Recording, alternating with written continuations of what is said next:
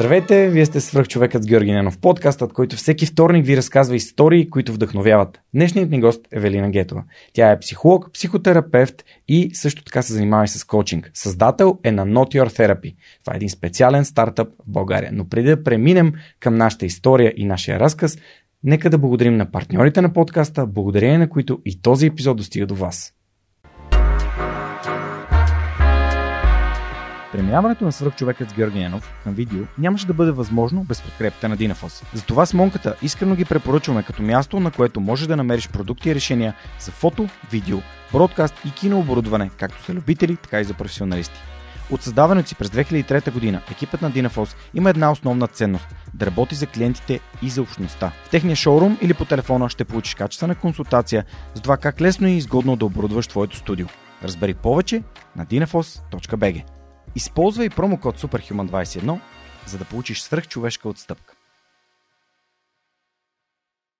Ако развивате стартиращ бизнес, имате нужда от цялостна бизнес стратегия и финансиране за устойчив растеж, Новатор България са хората, които вярвам, че могат да ви помогнат. Основателят на компанията Данил Петков е моят най-добър приятел, моят приятел за цели и моят съветник в бизнес развитието и изграждането на свръхчовекът с Георги Ненов. През едните месеци 100 български компании напълно безплатно ще получат оценка на проектите си, а 10 най-добри от тях ще участват в програма на компанията за набиране на рисков капитал. Победителят в цялата програма ще получи директна инвестиция от Новатор. Присъединете се към компаниите, на които Новатор вече помогна. Това са CloudCard, Recheck, Travel by Electric, ProLaspos и Our Love. Научете повече на novator.bg. Вели, здравей, благодаря, че приема моята покана да участваш в Свърхчовек. Добро утро, благодаря ти много за поканата. А, всъщност тук още с интрото споменах за Not Your Therapy. Може ли да разкажеш с някои думи а, с какво се занимаваш в момента? Защото, както стана ясно, нали, при опита ми да те представя, опитвайки си да кажа всичко, просто се винаги пропусках нещо. Та а, реших да, да е по-лесно и ти да разкажеш малко повече. Да, разбира се. Знам, когато опитваме да кажем всичко или да правим всичко, често се получава точно така. И при мен имаше един такъв път, докато стигна на есенцията с това, което се занимаваме в Нотир Терапи. Той беше, че ми бяха интересни много неща, докато в един момент, покрай моят личен опит в семейството ми, чисто мои преживявания, вече работата ми като психотерапевт, видях всъщност възможността и нищата, където аз мога наистина да имам най-голяма стойност за хората, с които работя и това е менталното здраве и менталния фитнес. А, оттам нататък всъщност иска да създадам бранд и организация, която не е просто типичната организация от психолози, а, където трябва да ходиш, разбира се, в лекарския кабинет или да, а, да се сблъскаш с някакви други предразсъдици, които има около темата и си помисли как мога всъщност да създам една добра грамотност, както каза, съзнаване, здравна култура, също така да щупим тези грешни представи, които има около цялата тема за психичното здраве и да го направим по, цялата тема да е по-приветлива за хората, по, да кажа, свободно да си говорим за нея, чисто mm-hmm. както си говорим за нормален физически фитнес, както ходим да спортуваме, да играем в футбол и така нататък. Всъщност целта ми е наистина да се отнасяме по същия начин с темата за психичното здраве и затова и бранда ми е по този начин. Всъщност аз работя с компаниите, правим различни инициативи, насочени в посока повишаване на здравната култура, индивидуални консултации за служителите, коучинг за менеджерите, групова работа също, която цели не толкова да лекува да лекува, вече ако имаме някакъв проблем психологически. По-скоро целта ни е превенция, изграждане на умения, които ни помагат да сме по-здрави, по-устойчиви и на самосъзнатост. Когато вече обаче хванем, че някой човек има малко по-сериозен проблем или е под риск, всъщност шанс е, че ние сме там близо до хората, можем да хванем този проблем по-рано и да се погрижим за човека преди да стане по-сериозно. Останах доста впечатлен, когато в един разговор с Митко Василев от DFBG ти спомена, че а, името Not Your Therapy е свързано с това, че когато някой казва нещо, то не е за мен, но всъщност е за мен. Mm-hmm. А, нека, да, а, нека да разкажем защо, понеже свърх човека е същото нещо, mm-hmm. и някой разказва история и слушателите се припознават в нея. Разкажи ми на теб как ти хрумна, нали? какъв е похвата, който някакси позволява на хората да се припознаят в, в нещата, които, които говорим. Бранда със сигурност е важен, но той бих казал просто черешката на тортата. То е нещо, което допълва целият ми подход. Това, което според мен работи е, че аз първо имам опит, работен опит, професионален, чисто в индустрията, в която работя. Аз се занимавам главно с проекти в IT сектора и 10 години съм била там. Работил съм с някои от водещите фирми в България. Всъщност аз съм много харесвам, разбирам културата, която често срещаме в този тип компании. Много добре се разбирам с хората, които работят там. Най-добрите ми приятели са от IT сектори. И всъщност това много ми помага да говоря езика на тези хора. Според мен това е основополагащо, когато искаме да прокараме някаква нова идея, инициатива и да се случва промяна, да можем да говорим на езика на хората. Друго нещо, което си говорихме също с теб преди началото на подкаста, беше това умение да говорим за сериозни теми по един човешки, дори забавен, самоиричен, самоироничен начин. Mm-hmm. За мен ролята на хумора също е много важна, защото това е нещо, за което също може да се смеем а, смеха и смехотерапията, да кажат, също са много важен елемент, за да поддържаме добър ментален фитнес, така или иначе. Така че, според мен, това ми помага наистина да достигна до хората, да си говорим свободно по темите, да говорим на един език mm-hmm. и да разказвам чисто моята лична история, която мисля, че ми помага да се свържа с другите на това човешко ниво. Като всеки психолог и психотерапевт, аз съм тръгнала по този път не заради друга, а заради моя личен опит с моето ментално здраве и това, което съм виждала в семейството ми. Супер. А, всъщност тук има две неща, които много така ми направиха впечатление и бих искал лекичко да задълбавям в тях. А, това, което ти казваш да говорим на езика на хората, е свързано с нашето познаване в, за самата среда. Обикновено, когато правим бизнес, защото ти си малко или много и предприемач, mm-hmm. създавайки нотиротерапи, се опитваме да го правим за всички, а както каза след годин, като го правим за всички, го правим за никого. А, така че ми се иска малко по-нататък, като стигна на предприемачската част, да заговорим за а, как определяме коя е нашата ниша, mm-hmm. как знаем кои са хората, на които можем да говорим и те да ни разбират, а, защото не е нужно да слагаме маски за различни среди, ми просто да открием нашите хора, както ти каза. А, тук вече нали, правим нормалното нещо за свърх човека и ти отваряш вратата нали, да погледнем назад във времето. Ти си родом от Велинград. Mm-hmm. Вели от Велинград. В София съм родена, но в Велинград съм отраснала, да. Okay. да чисто за себе си, родовата ми принадлежност е там, да. И всъщност учила си в Американския университет в Благоевград. Mm-hmm. Как се насочи всъщност към бизнес администрация, журналистика и масови комуникации? А, какво, какво те накара да избереш този кариерен път и в какъв момент се появи това решение, че окей, а, психологията е моето нещо? Добре, връщаш ме доста назад. Ще се опитам много конкретно да, да разкажа. Да. Всъщност, когато отидах в американски, има съвсем, знаеш, ни млад човек, даже моята теория, че днешно време всъщност хората съзряваме доста по-късно. Мога да кажа, може би около 30 се случва това съзряване, което преди се е случвало доста по-рано. Но при мен е също на тази възраст, мога да кажа, като всеки един млад човек, не бях много ориентирана, имах някакви мечти.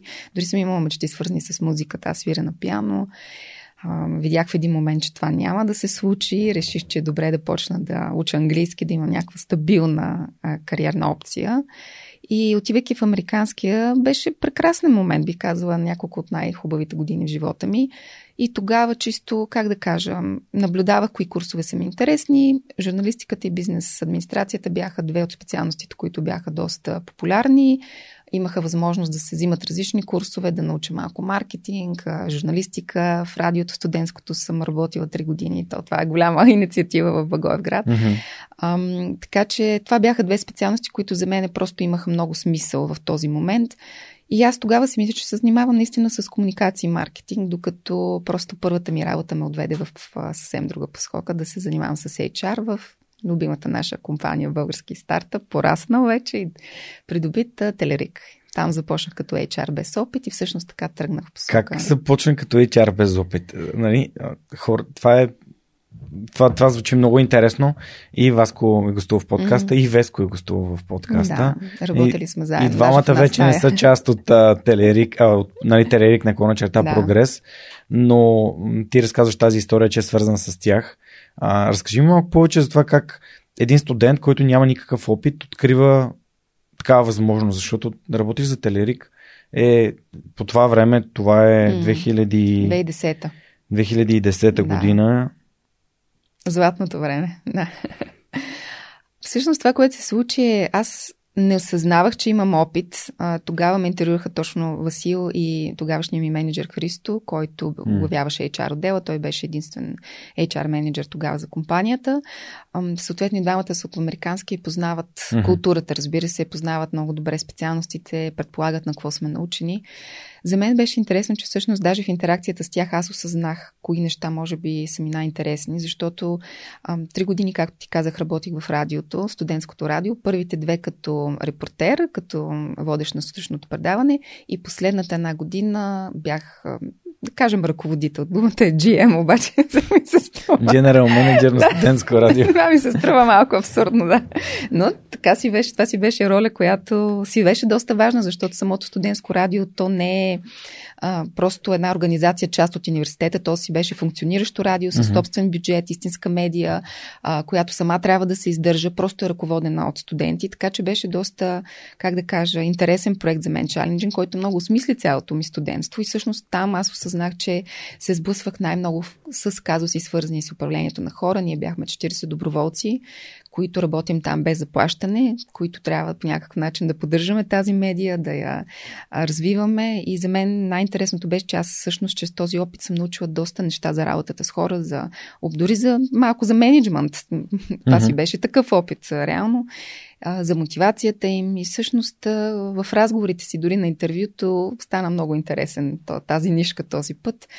И според мен това ми помогна да, да започна на позицията и да ме одобрят. Видяха този потенциал. Иначе чисто като образование не, не бях учила, не бях взела нито един HR курс. Просто yeah. опита ми в радиото явно помогна mm. много. А всъщност това, което се замислям сега и минава през, през ума, аз като възпитник на немската гимназия в София, е, че и немската, и колежа, и а, нали, тези гимназии, учреждения с голям потенциал за децата са си малко mm. като, като секта. Нали? Вие да. се познавате, а, горе-долу знаеш а, тези хора през какви преподаватели са минали, през какви процеси mm. са минали. Обаче Американския, а, Американския университет в България изглежда абсолютно по същия начин. Жоро от Скапто ми е гостувал, разказвал ми е за Скапто mm. Пара, за идеята изобщо Скапто да бъде място, където се събират хората в София, които са завършили, са умни на, на университета. А, Васко и, и Зарко и, разказаха и за в срещите ми с тях са разказвали за Американския университет, което Дани Пенев също ми е разказвал. Нали, това е много впечатляващо за мен място и някакси съжалявам, че не съм, не съм минал през системата за а, как се казваше а, американската система за образование? Liberal, liberal Arts. Liberal, liberal Arts. Да. Няма за какво да съжаляваш. Според мен дори както всяко нещо, аз дори мога да кажа и кои са минусите. Така че всичко изглежда може би много впечатляващо от една страна, но винаги си има и минуси. Така че всичко Оби... знам, Да, обичаме да се сравняваме с другите хора да. и за, за това го казвам, може би защото дори в моята глава е добре дали пък моето образование нямаше да, нали, да вземе някакъв друг завой, ако имах свободата да избирам предметите си. Mm. А, и, и смисъл е такъв пак и психологически, че понякога е хубаво да, да си дадем сметка, че сравняваме с някой и това нещо не може да се случи. Mm. А, имаш, със сигурност имаш по-голям опит от мен. Аз съм любител на психологията, ходя на терапия от две години. А в семейство съм с хора, които са посветени, нали, майката на не да се занимава с транзакционен анализ от много време. Баща и се занимава с семейна терапия, води на парен академи лекции. А, и нали, също така а, това е за мен лично не да като преводач на тези обучения. Нали, самата тя има много а, психология и психотерапия покрай нея. Та, това винаги ми е помагало да общувам с тези хора, mm-hmm. просто по различен начин общуваме. Кажи ми, как, как, как може според теб човек да спре да се сравнява с другите хора или как може да осъзнае, че този процес се случва, защото това е част от менталното здраве. Mm-hmm. Да спрем да гледаме, а, монката има по-хубав телефон, mm-hmm. по-хубава кола, по-хубав компютър, по-хубава работа. А, и, и всъщност да си дадем сметка, че ние зад нас сме извършили някакви чудеса за тези другите хора, за които ние не си даваме сметка. Да. Това е моят начин, поне, но не знам. Знаеш ли, особено на тази връзка, когато съм в университета, съзнавам, че е много трудно, защото още това ниво на самосъзнатост е много крехко mm. тогава. А, със сигурност аз, ако се върна преди 10 години, 15, кога съм завършил? За 15, може би. Да. Забравих вече. Със сигурност е доста трудно, особено когато попадаш в една среда, все пак от социалната психология знаем, ние сме а, социални животни. Всъщност, принадлежността към групата, към нашата, нашата малка общност е изключително важна. Mm-hmm. Тя на времето чисто биологически е била важна за нашето оцеляване. И тези ментални модели, те си остават. И естествено, когато един човек влезе в една такава среда, независимо дали е американският телерик или попада на други а, сходно мислещи хора, а, потребността ни за принадлежност и свързане веднага се задейства, защото ние имаме изконна нужда да принадлежим и да се свържем с други, защото това ни създава сигурност. А, така че това беше първото нещо, което видях в американския, че всички не толкова да се сравняват един с друг, ами да принадлежат на модела. Тоест модела беше много ясен, учиш здраво, след това ще завършиш най-вероятно бизнес и економика, ще станеш, аз ги наричах така ли, че имахме една фраза The Future Leaders of the Balkans. И всъщност имате чувството, че това нещо ни се набиваше дори не толкова директно, индиректно по-скоро през целия курс на обучение, как ние сме бъдещите лидери а, на региона, от нас се очаква страшно много. И всъщност тези очаквания, те ти влизат наистина като интроекти в главата и създават много висока летва, която е почти невъзможна за изпълнение след като човек завърши. Тоест, при, особено при нас, при хората от американски, аз забелязах, имаше при някои хора, да, абсолютно те върват по летвата, но в повечето случаи имаше първата, втората година един крах надолу, всъщност, когато влезеш в реалността. А, така че, може би там беше модела на сравнение. Аз дали принадлежа на този модел, дали аз де, напредвам толкова бързо, колкото другите. Имаше една тенденция, че някои хора, които завършиха университета, след това много бързо ги повешаваха и получаваха титлата менеджер. И всъщност създаваше едно усещане, аз сега защо не съм менеджер, а пък някой, който е в моя випуск на същата позиция, вече е менеджер на 5 човека. И това ти създава, как да кажа, вътрешно. Това е, това е страх, че всъщност ти, ако не принадлежиш на модела, ще стане какво? Ще бъдеш отхвърлен. Ако не бъдеш, ако бъдеш отхвърлен, какъв е най-сисконният ни страх? Всъщност значи, че ти нещо не си окей, okay, да. че не те обичат, че не заслужаваш. А, което бих казала, че дори при най-успешните хора един всеобщ екзистенциален страх, който всички имаме. И вече с разяването, с сравняването това нещо, с съзряването това се преодолява. Бих казала, дори на тази ранна възраст, ако усетим, че сме много повлияни от това какво имат другите, къде са другите или от модела, който ни се налага от средата, е да почнем от рано. Ето ти си се занимава с психология, с а, а, психотерапия. Има много начини човек да почне да работи по себе си на ниво самосъзнатост, да се свързва с собствените си потребности. Имаше едни 10 години дори от моя живот, който аз въобще не знаех какво тялото ми какво прави. Аз бях просто в тези ментални модели и следвах много неща, които ми бяха представени като а, евентуален път. Така че бих казала и, и на младите хора в този момент да се учат да се свързват с себе си, като се запитват по-скоро не какъв искам да, какъв да стана, каква позиция, какъв телефон да имам или това ще ме направи щастлив, а по-скоро как искам да се чувствам. Искам ли да се чувствам прият? Искам ли да се чувствам свободен? Искам ли да се чувствам щастлив? Искам ли да се чувствам реализиран? И когато аз наистина знам какво искам, тогава мога да търся пътя, който ще ме доведе там, за мен, не за другия. Uh-huh. И затова и много често се получава, когато се сравняваме, големия риск е, че аз си мисля, че това, което имаш ти, ще ме направи щастлив, работя 10 години за него, постигам го, това се случва някой път между 30 и 35 и всъщност знам, че аз не съм щастлив и съм разочарован и изпадам в екзистенциална криза, защото това не, е, не ми е дало това, което искам. Така че наистина просто пътя на другите незадължително ще ни даде mm. това, от което ние имаме нужда. И е хубаво да мечтаем в посока усещане, как искам да се чувствам всеки ден, какви хора искам да имам до мен, какви неща искам да правя, а не какво да имам, mm-hmm. ако мога така. Да, да.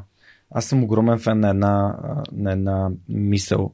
Попаднало ми е, за първи път ми попадна покрай ти Харфекър и тя е, нали, повечето хора разсъждават, разсъждават по този начин. А, do, have, be, нали, прави, а, имай, стани, нали, yeah. и това поставя идентичността на последно място, пък аз по-скоро вярвам в be, do, have, нали, Точно така, да. бъди, а, прави, имай. Yeah. Тоест, аз съм аз съм човек, който като идентичност прави нещата, които на мен са ми важни и ценни и последствие нали, действията ми ме водят в желаната от мен посока. И мога да го кажа, като да дам примери с човек. Аз започнах подкаста, защото съм човек, който обича да общува. Правя епизоди всеки вторник И пет години по-късно нали, подкаста има тази mm-hmm. разпознаваемост и тези партньори, и тези патрони на подкаста, дарители на подкаста, благодарение които и този епизод нали, mm-hmm. стига, до, а, стига до всички хора, които слушат.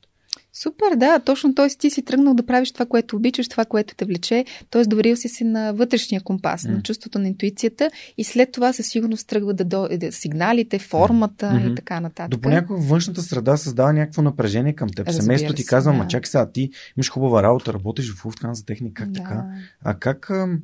Защото тук може би е много тънка линията. Хората или ще си преследват а, страстта и а, се обричат на някакви много трудни няколко поне месеца или години, докато стигнат до там, защото си изисква труд.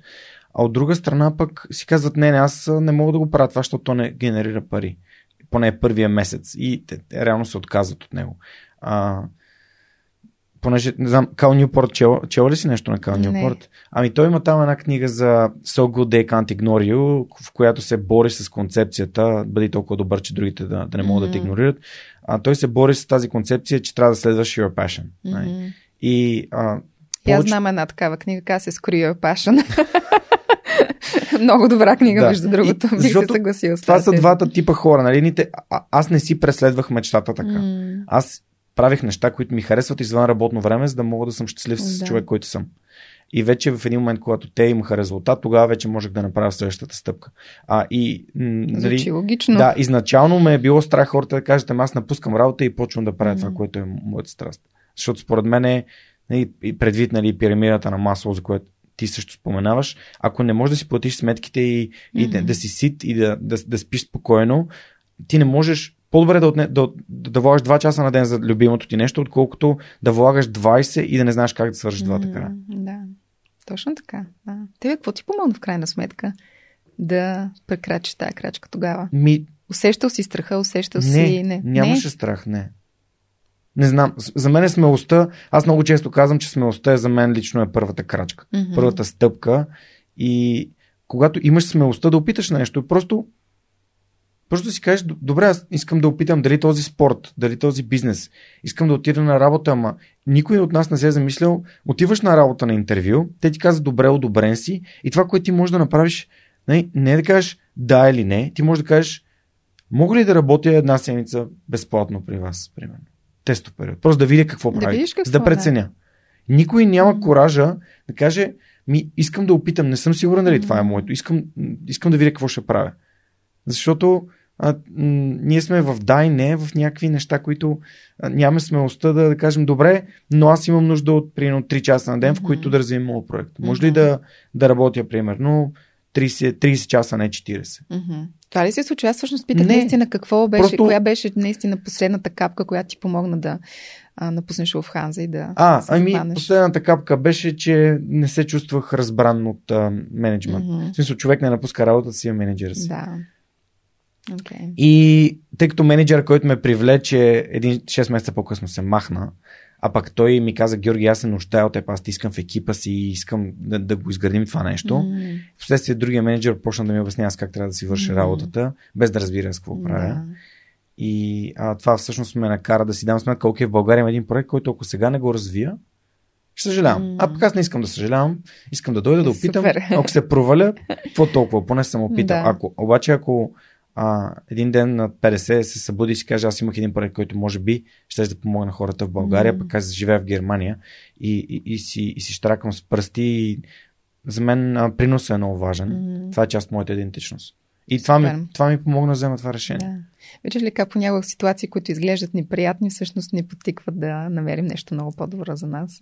То, Супер. То май няма как. Да. И аз съм имала доста такива обратни точки, които в mm. момента ги виждам като възможност. Тогава са болели страшно много, mm-hmm. но всъщност ти, както знаем, Стив Джобс казваш се, можеш само да свържеш точките, когато погледнеш назад във времето. Абсолютно е прав. Много често я си ползвам на този пример от Станфорд. Mm-hmm. Добре, какво те накара да всъщност да напуснеш прогрес, всъщност в това време Тогава телерик. беше телерик, да. А, записваш магистратура 2013 след като mm-hmm. напускаш. Това ли беше? Ние опитахме дори хибриден модел, ако мога ага, така да кажа. Ага. Просто хибридния модел в момента има друга форма, но аз всъщност тогава вече три години се занимавах с това нещо. Станах синир и осъзнах, че на мен са ми много интересни наистина взаимоотношенията на хората, как се чувстват, психологията на групите, лидерството. И осъзнах, че просто в мене има едно изконно любопитство, което е част от моя характер, така или иначе. И в този момент се задейства това любопитство много силно. Аз осъзнах, че ето, че искам да попълня с някакви знания това, което правя. Както ти казах в началото, като започнах, нямах никакъв и чисто дори академичен бекграунд в това. И в един момент просто беше, бях била прекарала три години в Телерик, усетих, че от тук нататък трябваше да се развивам в някаква посока. Другите ми колежки, които работеха там, знаеха много добре дали искат да се занимават с обучение, дори mm-hmm. с възнаграждение. Аз не бях сигурна с какво искам да се занимавам в посоката HR, коя е правилната позиция за мен. Осъзнавах, че ми липсват чисто някои знания, които искам да развия. И имах и нужда от почивка, както може да си представиш, сега съвсем, съвсем откровено ще го кажа, три години в най, бър, най, мога да кажа, стремителния растеж на компанията. Ние тогава се присъединих, когато бяхме 180 човека, и напусна, когато бяхме 500. Тоест, тези три, три години, път. тези хора са минали по някакъв начин през сърцете ми, през интервюта, през въвеждане в компанията, грижа за тях и наистина беше много интересен, много такъв steep learning curve в да. този момент, но имах и нужда чисто от а, творчески отпуск тогава и винаги съм мечтала да, така или иначе, да живея, да, да уча в чужбина. Не бях намерила правилния момент, когато бях на 20. Тогава вече бях на 26 и си викам, супер, сега е момента. В Лондон, разбира се, защото в този момент вече се отдалечих от идеята за американското образование. Имам едно такова, не ми трябва още едно. И тогава съзнах, че много искам да живея в космостолитен град една година, не само заради образованието, заради преживяването, което ти дава този град. И Лондон беше очевидната опция, заради езика също. LSE университета, той е в центъра на града, страшно международна култура. Бях сигурна отново, че ще бих...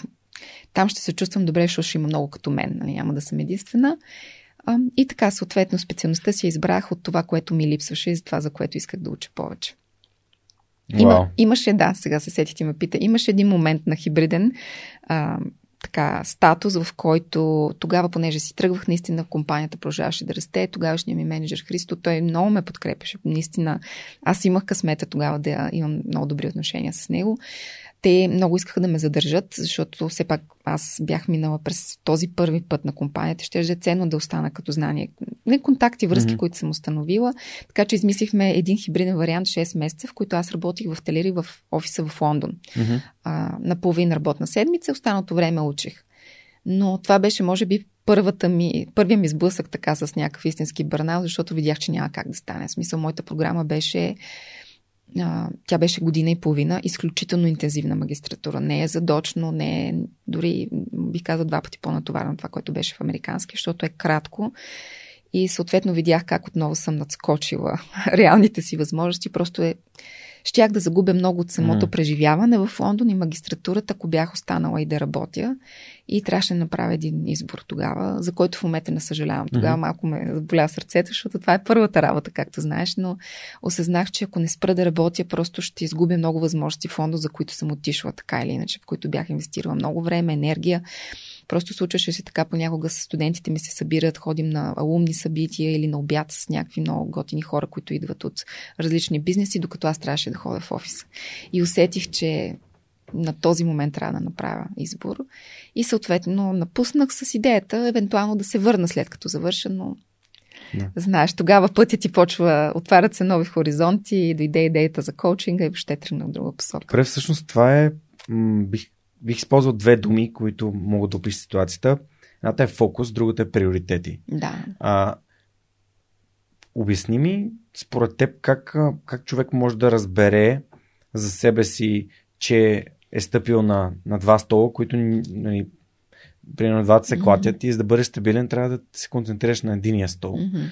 А, и как, как ти самата подхождаш нали, с тази осъзнатост, която имаш, как ти подхождаш, когато Вчера четох един пост на Лазар, че е фанал 12 неща пак да прави, две от които аз съм замесен, защото нали сме бизнес партньори, Лазар от капачки за бъдеще, но в същевременно а, някакси човек явно не иска да отреже и това, и това, и това, mm-hmm. и това. Ти как процедираш? Защото за мен лично освобождаването от неща, които са ми като багаж, трябва да ги нося, докато правя всички неща, които искам, ме товари. Значи, чисто в психотерапията, между другото, неорахианската психотелесна терапия, имаме един опит, който ще се споделя да го кажа. Mm-hmm. Застани и спите, вземи два стола, ма ги разшири малко да не са mm-hmm. един до друг. Застани на тези двата стола с по един крак на всеки, стой един ден. Чисто физически да видиш какво се случва. И това е наистина реален опит, който може да ни покаже, че ти трябва да пуснеш нещо и по този начин може да го усетиш чисто на физическо ниво, защото главата винаги си измисля хиляди причини извинения, за да и когници други, които ни помагат да оправдаем ситуацията. Застанете на два стола малко отдалечени с по един крак и постойте така един ден да видите какво е усещането. Всъщност това ще ни помогне да разберем ние как се чувстваме в една ситуация, в която сме разкъсани. И някой път, когато с главата не може да го осъзнае, чисто тялото ни може да подскаже. Започват различни симптоми, понякога умора, главоболие, безсъние, тревожност, всичките тези неща. Според мен те са веднага знак, че трябва да направим някаква промяна. Другото, което е, че човек не иска да пуска, защото всяко нещо, което правим, то е някаква наша част от някаква идентичност. Ние не искаме да се разделим с нещо, защото смятаме, че ще загуби някаква част от нас или някакви ползи, които ни, ни носи. И отново за това бих се насочила ако е клиент, пациент или чисто, няко, чисто за себе си, mm-hmm. да се върна към себе си, да си кажа какво не искам да пусна, какво се преценявам, че ще ми липсва и мога ли да си го посрещна това усещане, нужда, потребност по друг начин, чрез новото. Не е задължително да имаме 100 неща, за да можем да се чувстваме по определен начин. Чрез фокуса и всъщност целенасочени усилия, сътворение на едно нещо, всъщност ние можем да почувстваме голямо удовлетворение и радост. Не е нужно да са различни неща. Така че, когато се колебаем, бих си казала да седнем дори някаква кратка медитация, да се свържем себе си с тялото си, да си помислим какво ми дава това нещо, защо е важно за мен, коя част от мен идентифицирам с тази дейност, страх ли ме, че ще загубя, имам ли други аспекти в живота, където я проявявам и всъщност да се свържа с потребността. Ако тази потребност може да се посрещне и другаде, защо не? Да, това е много добър подход. И тук ти заговориш за нещо, според мен, доста важно, което може би малко по-нататък ще влезем в малко повече дълбочина. Връзката между менталното mm-hmm. и физическото а, нещо, което м- понеже аз работя с хората на нормално тегло и първо, първото нещо, което се опитвам да ги, да ги науча е как да се самонаблюдават. Защото самонаблюдението Точно ражда така. осъзнатостта, че нещо се случва с тялото да. ти. Следствие, ти започваш вече да търсиш какви са причините. Да. За да можеш превентивно да ги решиш, не, не като не с хапчета да. с а, и хапчетата решават симптомите, нали, разрешават симптомите, но ако не допускаш тези симптоми да се случат, вече не можеш да, да, да стигнеш абсолютно. до излекуване на, на това състояние, което може да е просто претоварване и а, емоционален стрес а, следствие на прекалено много време на работа. И а, тази сутрин много забавно а, четох един пост във Фейсбук на моят приятел Стефан Чурбанов от Стеник, който беше написал, че нали, се разтоварва, качил се на Витоша на Златните мостове, защото скоро ще, ще гостува в свърхчовекът. И аз долу написах а, този любим мой идиом на английски all work and no play makes Jack a dull boy. Нали? А, само работа и никаква игра да. правят Джак а, едно отекчено момче. Да. А всъщност не си даваме сметка, че наистина имаме нужда да, да се забавляваме, mm. да прекараме време с хората, да четем книги, просто да се, а, да, да се отделим от, нали, от, от чистата работа. Да, абсолютно. Супер. Добре. А, разкажи ми малко повече за след стъпките а, след Лондон. Ти си била в Enhensive, mm-hmm. което от Enhensive са ми гостували и Васи, докато беше още а, в маркетинга на Enhensive. Да. Волен ми е гостувал. Наскоро и Жоро ми е гостува, ани, един от а, тримата фаундъри на, на компанията, mm-hmm. който сега се занимава и с нещо друго, но ам, как стана така, че попадна в Enhensive? Това е много, много, много интересна история. Тук наскоро даже спорихме, бяхме на един ретрит с Жорката и Волен. Това беше 2016, мисля, че в Венеция. И тогава разказвах как съм се включила в компанията, като разказах първата си среща с Георги, защото mm. тя беше по, да кажа, структурирана някакси mm-hmm, mm-hmm. в контекста вече на стартъпа, който започваха. И тогава Волката се включи и си каза, Вели, как не си спомняш? Ние работиме заедно още в Телерик. Така че да си върна думата назад, особено към Волен. Също с ние с Волен сме се, се познавахме още от Телерик където различни спортства там организирахме. А, съответно, след като завърших аз, а, писах тогава магистърска теза, която е в края като част от обучението. Съответно, мен много ме вличеше технологичния сектор, много стартъпи тогава започваха да набъбна, набъбват в България. Mm-hmm. Мислейки аз какво да се, над какво да се фокусирам, все пак това е академичен проект, исках да го направя практически, реших да пиша за пътя на младите стартъп основатели, които чисто в пътя си на преход от специалист или студент или програмист в пътя си на създаване на компания стартъп започват да изгражда своята идентичност като лидери. И ми беше интересно как този вътрешен identity work, да. се нарича на английски, се случва в техния опит. И съответно реших да интервюирам 20 стартъпа в България, тяхните основатели, да чуя тяхната история и да си направя проучването тогава. Съответно, един от хората, с които се свързах, там общи познати, които бяха от различни организации. Ам, не тук, там, няма значение. Старт и Смарт. От Старт okay. и Смарт мисля, че се свързах с Георги. И а, всъщност, да, по този начин се получиха нещата. Аз го поканих да направи интервю за моята теза. Много така си допаднахме чисто на сходни ценности, ниво комуникация. И съответно, когато завърших, те ме питаха с какво ще се занимавам. Аз им казах, че искам да стартирам нещо посока коучинг. Нямах много опит обаче. И тогава все пак имах HR-ски опит от Телерик, а пък Инхенсив започваха платформа за създаване на резюмета. Аз бях интервюирала около 2000 човека за тези 3 години. Решихме, че всъщност може много заедно да си помогнем и те ме поканиха първо да съм адвайзър на компанията. Първите 3 години първите 3-4, може би, бях адвайзър, mm. като помага главно в посока изграждането на продукта, различни идеи за потребностите на потребителите, за процесите по интервюто и по селекция. И съответно пък в един момент, в, когато, в който аз вече бях се върнала в Лондон, там работех, занимавах се с различни проекти в посока leadership coaching и обучения. А тогава, когато се случи една промяна, всъщност вече Inhensive беше пораснал стартъп, не просто тримата основатели, имаше 20 човека вече, изключително втори, втори раунд на инвестиция, много възможности. И тогава аз си върнах и в България те ме поканиха да се присъединя като фултайм част от екипа. Яко. Значи, когато съм интервюрал Вълката, ти си била нали, в, в самия екип. Аз имам и... А, Кога си го интервюрал? А, сега ще погледна, но си спомням, че бяхме в, в офиса на Enhensive на Дуб Маринела. А, О, да. Сашо Гиновски mm. също е патрон на подкаста, mm-hmm. който също е част от екипа. И си спомням историята на Жорката за Сашо, дето отишъл с някакъв негов приятел, който го взе на работа и казвам, за мен, мен може ли да ме вземете на работа? А, те, проактивността за мен е много фундаментален да. а, елемент. Да, Enhensive са, са супер, супер яки. Добре, всъщност ти тук започна да споменаваш и коучинга като да. подход. Знаеш, че България, понеже в началото пропуснах да, нали, да, да отбележа, че ти се бориш с стигмата около психи, а, психичното здраве и повишаването на здравна, здравната култура на хората, ама той има и стигма около коучинга. О, да, абсолютно. А, дай да си поговорим малко и за това, защото mm стана много модерно. Някои хора просто стават нали, коучове с онлайн сертификации, но а, всъщност това да си психолог, да си инвестирал времето mm. и да си, да си учил за това да, да разбираш а, нали, човешката психика и това не е, не е никак майтап. Mm. Е, е доста по-сложно от това и изисква а, образование. Та, нека, нека да си поговорим за това какво представлява коучинга, какво е криво разбран коучинг и как, как би следвало да изглежда.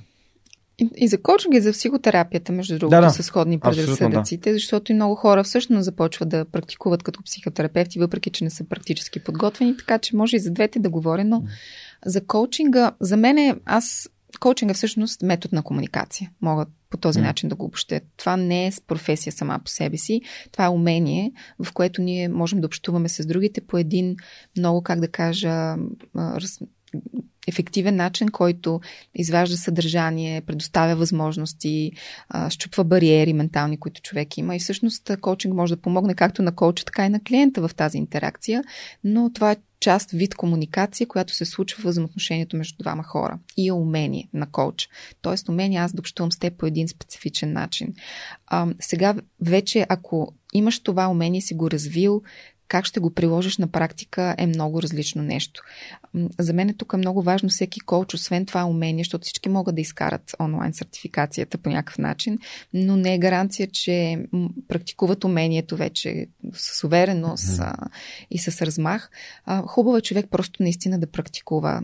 Дори би казал, има коучове, които не са завършили много някакви изключителни от най-популярните коучинг училища, но всъщност имат много практика. Дори ако вземем самия Тони Робинс, който всъщност той никога не е изкарвал коучинг сертификат. Нали? Mm-hmm. Има хора, които са прекрасни а, мотивационни спикъри, всъщност те използват метода на коучинг. Аз съм виждала в живи лекции, например, Габриел Бърнштайн, тя е а, как кажа, духовен учител от щатите, mm. смисъл тя не е психолог, не е коуч, но всъщност тя провежда изключителни коучинг разговори на живо, е така както сме в това интервю.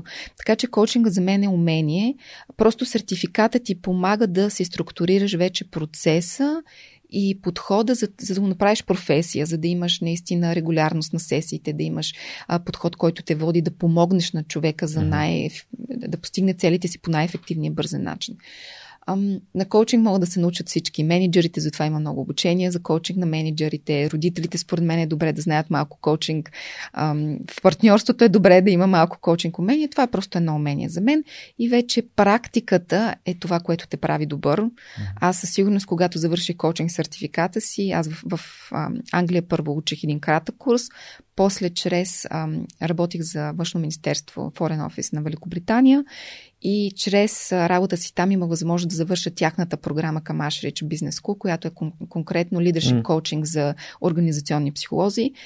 И тогава, това беше може би 2, кога, 2015 си взех сертификата, преди 6 години. Сега, ако погледна опита, който имам и тогава, просто не се на този сертификат е началото. Просто началото. Ние ставаме коучове, когато наистина започваме да усещаме себе си по-добре, трупаме опит, помагаме на хората и всъщност практиката те прави. По същия начин и психотерапевта. Той може да има много дипломи, но ако не може да създаде това пространство да е безопасно за клиента, ако не може да създаде емпатията, ако не може да създаде взаимоотношението, там се случват чудесата. Дори не толкова в техниките, които ще използвате. Аз затова тук споменавам тази техника с столовете. Има много кочове, които имат цял репертуар с упражнения, техники, различни опити. Да, те са важни, но всъщност това, което прави промяната е взаимоотношението и динамиката в комуникацията с пациента или с клиента. Добре, тук да те хвана и да те попитам как хората, които слушат подкаста, искат да говорят с терапевт, а, биха могли да разберат, че това е техният терапевт. Защото това е много често. Повечето хора, които ми пишат, за да ме попитат, ми казват, моля да дай ми контакт на твоя терапевт. който не, моят терапевт не винаги би бил подходящ за вас терапевт. Да. А, имам терапевти, които бих могъл да препоръчам, но обикновено самите терапевти, когато се свържи някой с тях и те могат да го насочат към по-подходящ човек. Да. А, но все пак за това как подбираме хората, на които с които работим за, своето, за своя ментален фитнес, mm-hmm. според теб? Бих казала, първото е наистина да поручим човека в каква, защото наистина за коучинга, за психотерапевтите, различни колеги специализират в различни mm-hmm. сфери. Аз, например, специализирам в ментален фитнес за много заети хора това е нещо, с което правя много ресърч, освен, че работя с клиентите си, чета денонощно, посещавам допълнителни курси, т.е. аз активно работя тази материя. Примерно аз не бих могла да се справя с казус работа с дете. Uh-huh. Имала съм модул такъв от образованието си, но това uh-huh. не е моята специалност. Така че със сигурност бих насочила хората да видят, не в... различните психотерапевти имат различен фокус. Някои са много добри с тревожности, други с депресия, трети се фокусират върху семейни семейните отношения, работа с деца. Така че е хубаво, ако взимаме препоръки за такъв специалист, да разберем наистина къде, в каква сфера от живота този човек най-добре подкрепя своите пациенти. И оттам нататък вече като имаме, като имаме посока, също може да прочетем и различните, как да кажа, методи, но да ви кажа, метода не е най-важното. Важен е човек. Та, хубаво е да си направим първоначална сесия с този психотерапевт, която наистина цели просто да създаде това базово усещане за свързаност, доверие, да усетиш можеш ли да се чувстваш безопасно и да имаш доверие на този човек. Тук бих подсказал много хора отиват на първа среща и може би се чувстват прекрасно. Аз супер беше. Или пък ако отидат, всичко е било супер, но има една лека доза на страх или о, тук ще е трудно. Бих казала, че най-ефективната формула е ако си се чувствал спокоен, чувствал си се подкрепен, чувствал си едно, как да кажа, приемане в тази първа сесия, но е имало и доза, как да кажа, дискомфорт в идеята, че ще излезеш извън а, зоната си на комфорт. Имало е и лека доза усещане, че тук ще се случва и че има нещо а, ново, което може да научиш. Защото ако първите ти няколко сесии с терапевта са абсолютно, как да кажа, предвидими, най-вероятно, може би, цялото взаимоотношение ще премине по този начин. Така mm-hmm. че, ако има доза усещане за дискомфорт, тук може би ще се случи нещо. По-скоро такъв дискомфорт, а не страх, не ви е обидил, не ви е по някакъв mm-hmm. начин а, накара да се чувствате застрашени. А, това е, според мен, най-добрата формула.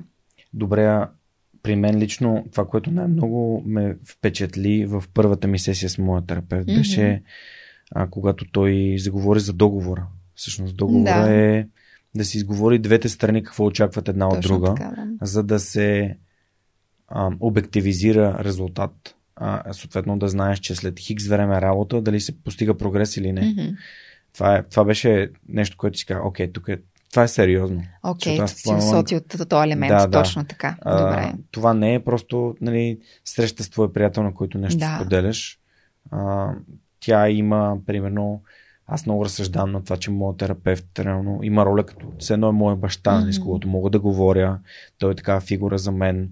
А, това също според мен, и моят опит показва, че ако имате нужда и някакъв проблем свързан с някой от вашите родители, може да потърсите терапевт, който би могъл да влезе в тези обувки и да представлява тази фигура за вас.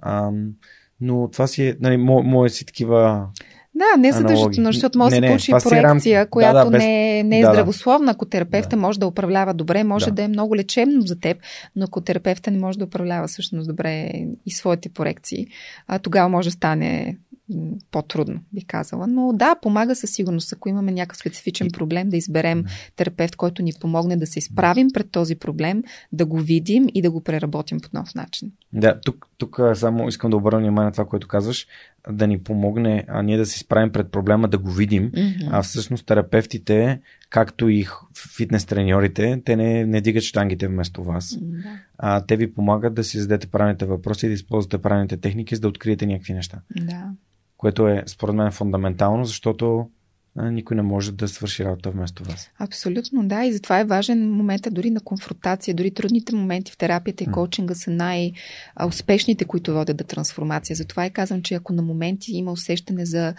а, излизане извън зоната на комфорт, това е окей, т.е. ти работиш ако една терапия или коучинг в рамките на 6 месеца върви абсолютно, т.е. като разговор с приятел, всичко е спокойно, харесвате се, обичате се, всичко е да си плеснем сърце, най-вероятно не вършите много работа. Uh-huh. Затова го казвам просто за да е някакъв ориентир. Не е страшен процес, а всичко, което се случва наистина е в ваша подкрепа, защото това е безопасно пространство. Как се казва, терапевта не ти е приятел, не ти е шеф, нали, в реалния живот това не може да има някакво отражение. Това е една безопасна среда, където човек може да експериментира със себе си, наистина да посрещне тези страхове? А, абсолютно подкрепям твоите думи, Вели, и според мен колкото повече хора ходят, не знам, поне, поне два пъти месечно не, нали, на терапевт. Аз лично ходя два пъти месечно, mm-hmm. от началото ходех всяка седмица. А, това би било, би ни направило по първо място по-осъзнати да. и това би рефлектирало в това да бъдем по-щастливи хора. Абсолютно. А, защото терапевта много ни помага да, когато сме в ситуации, в които в началото си говорихме за примерно този човек има това и той е постигнал mm. това. Аз имах, а, ще използвам мой, мой пример. Да, мой пример с моят терапевт, в който той ми казва, аз му казвам, абе, много, много лесно ми се получават нещата. Аз явно, явно не, не вървя правилния път. Защото няма трудност, не усещам трудност. Mm-hmm. И той ме погледна и каза, Георги, ти си преминал през толкова много трудности. Защо трябва сега да ти е трудно? Mm-hmm. Тук през такива неща си минал и, и аз започвам да разсъждавам и си казвам, ми да, той всъщност е прав. Yeah, може и да ти е лесно. Mm-hmm. Да, може да ми е лесно. Да, а, просто подценявам трудността, през която mm-hmm. вече съм преминал. Mm-hmm. Не е нужно непрекъснато ти е трудно. А, и, и така, някои хора им се случва, струва, че правя подкаст с някаква абсолютна лекота, защото е така. Но някакси аз не си създавам стрес за това подкаста да бъде най-най-най с най-цифри, гости, патрони. Mm-hmm. Аз го правя, защото ми харесва и обичам да го правя. И това, и това го прави лесно. Mm-hmm. Точно така, да. А, добре. всъщност ти и менторстваш нали, стартъп общността в България. Чак цялата степ... стартъп общност. Не, не, не, в има някои стартъпи, да. с които си да. помагаме. Пробоно абсолютно да, давам каквото мога. Така, как, че... а, как, а, как подхождаш към, към хора, които не нали, са по така с по-силно его. А, mm-hmm. Всъщност как успяваш да достигнеш до тях, защото ние ги имаме тези хора около нас, дали са ни шефове, дали mm-hmm. са ни а, а, половинки. Как успяваш да, да се свържеш и да ги, как да накараш хора с такива по-уверени, а, вече граничити с арогантност хора, да, да, си, да, да си дадат малко сметка за нещата, които правят, mm-hmm. дали на себе си, дали на другите. Да ти кажа честно, това не са хората, които идват на коучинг mm-hmm. или на психотерапия в повечето случаи. И нали, все пак аз и аз имам късмета да си подбирам хората, с които работя. Сигурно на първите сесии виждам дали човека е готов mm. за промяна и дали е... Имам един термин coachable, аз го използвам дори за психотерапията. Тоест, дали е достатъчно, дали го е заболявал достатъчно, да. е достатъчно размързен да е готов да започне такъв процес. Защото ако не е, пробвала съм някой път с клиенти и става една, две, три сесии, до там разбирам, че просто няма да стане. Така че има една граница между това дали човека има неща за дялкане, със сигурност било то его, арогантност, нездрава агресия бих е нарекла и това, че той не е, има ги тези неща, но не е отворен. Ако той самия започва да вижда, че нещо не е окей okay, или го боли достатъчно. Всъщност ние не си направим промени, когато най-много ни боли. Тоест той ако разбере, че а, нещо се случва и не е окей. Okay. Тоест резултатите му в бизнеса не са окей. Okay. Постоянно има проблеми в екипа, постоянно има проблеми с кофаундерите, постоянно не им стигат парите, не е спал 6 месеца. Ако започва да усеща, тогава често човек е склонен да започне да търси някакво съдействие. Сега с хората с голято всички имаме его. Нали? Егото не е нещо Имаме, лошо. Да често да ти кажа тези хора, които изглеждат с най-голямото его и арогантно, те всъщност имат, тук и от лекцията с ДБГ ще засегнат, имат много малък аз. Тоест, вътре, външно ние изглеждаме супер арогантни и агресивни, но често това е една защита, която опитва да подкрепи едно много крехко аз вътре, което ако го оставим без тая огромна арогантна защита, то, то ще увисне по някакъв начин. Така че дори хората с арогантно поведение, агресивните, те, аз вярвам, че те имат ам, един вътрешен, вътрешен аз, с който може да се свържеш чисто на човешко ниво. И това се случва с времето. Нали? На такъв човек, ако, ти му, ако той е агресивен, ти му влезеш с агресия, ще се случи сблъсък. Дори първоначално бих казал, че е окей да да, да оставиш човек, ако има нещо да вентилира, да излезе. Не, нали, това е натрупана на енергия. Ако този човек трупа, трупа енергия, тя трябва да излезе по някакъв начин, без да го съдиш. Mm-hmm. А, провокация в подхода в терапията може да се случи, но не, не бих казал на първа и на втора сесия. А, дори с тези хора, ако им помогнеш да почувстват малко подкрепа, да почувстват емпатия, да, дори да ги извадиш малко от главата и да ги свържиш с тялото. Някой път има клиенти, които идват и те говорят страшно много или са изнервени, гневни, искат да ти разкажат цялата случка.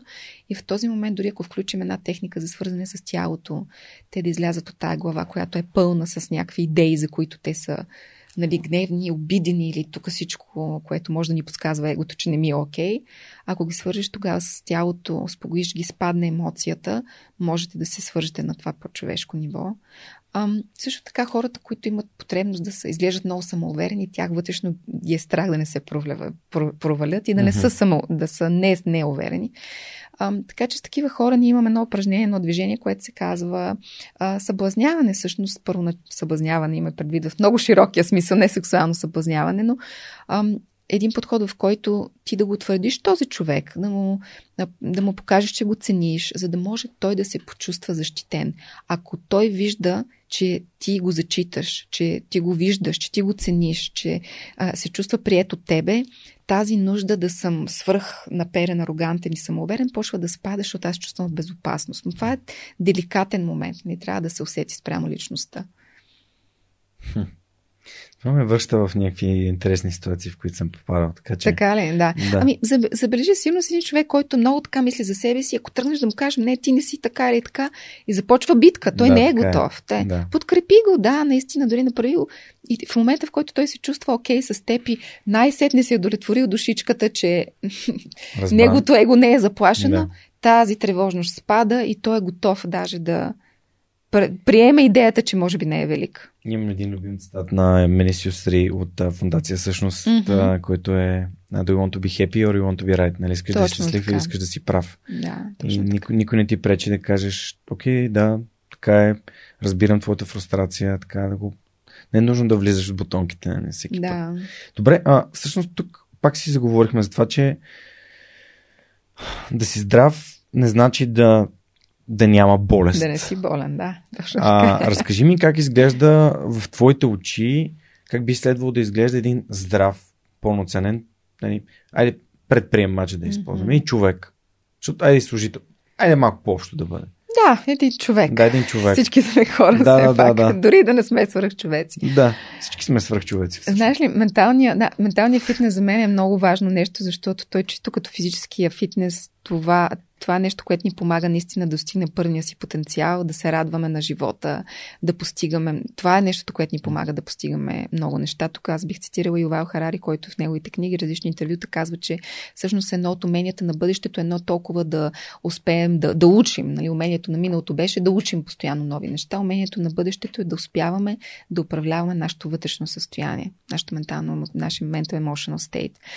А, така че за мен това е нещо, което е, е в основата на формулата за успех и щастлив живот в момента. Да си здрав. Обратно на другите неща, които може би са ни учили в университета. Тук ще си спомня, че успеха е да постигнеш еди си какво си, еди си коя позиция. Според мен е, много хора вече се насочват и а, има течения, които наистина почват да осъзнават, че здравето е всъщност третата метрика на успеха и устойчивостта, умението да си присъстваш, да си адекватен. Даже има една такава книга, бих я препоръчала на Ариана Хъфингтън, тя е основателя на Хъфингтън Пост, след като тя всъщност от недоспиване години наред хронично е sleep deprived и недоспива, един ден по време на някаква там борт митинг, тя припада, удря си главата, и, примерно, в, в болница няколко седмици, тогава всъщност осъзнава, че това се случва от недоспиване, че тя има страшно много физиологически проблеми. Всъщност тя тогава започва много да се интересува от менталния фитнес, от здравето, от съня и пише тази книга, която се нарича The Third Metric of Success, How to Thrive. И там пише много за съня, така че ако се върна на твой първоначален въпрос, за да сме ментално и физически здрави, не значи, че а, само, че кръвната ни картина е изрядна, нямаме болест, ментална и физическа и нали, изглеждаме сравнително добре. Ако тези неща са на лице, това е супер, но въпросите, които трябва да се зададем, аз ставам ли сутрин, почти всяка сутрин, сега не може всяка сутрин, почти всяка сутрин с енергия и желание за живот и за работа. Събуждам ли се на спан? Събуждам ли се а, с ентусиазъм, с желание? Как ми е съня наистина? Как спя всяка, всяка вечер? Колко често не спя? Защо не спя? Усещам ли, че нещо се провокира? Имам ли нужда от стимуланти? Ние все пак, ако припознаем чисто ролята на кафето, алкохола, цигарите и всички други неща, това са стимуланти. Захарта също. Имам ли нужда от стимуланти, за да се чувствам добре? Аз мога да изглеждам сравнително добре, ми примерно имам бърз метаболизъм. Окей, нали, не спа много добре, но чувствам се енергичен, обаче пия по 2-3 чаши кафе. Това много често се случва с, а, а, с предприемачите. А, тук имаше един даже цитат на Христо Нейчев, да го споменем, който каза какво, какво казваше той? Drink more coffee, do more stupid things faster. Да, точно така, да, абсолютно. така че това абсолютно се свързва и с моята теза. Всъщност, да, пи повече кафе и прави повече неща, а, бързо. повече глупави неща. Повече глупави неща да, бързо. По-бързо. Да, и това е културата, за която съм.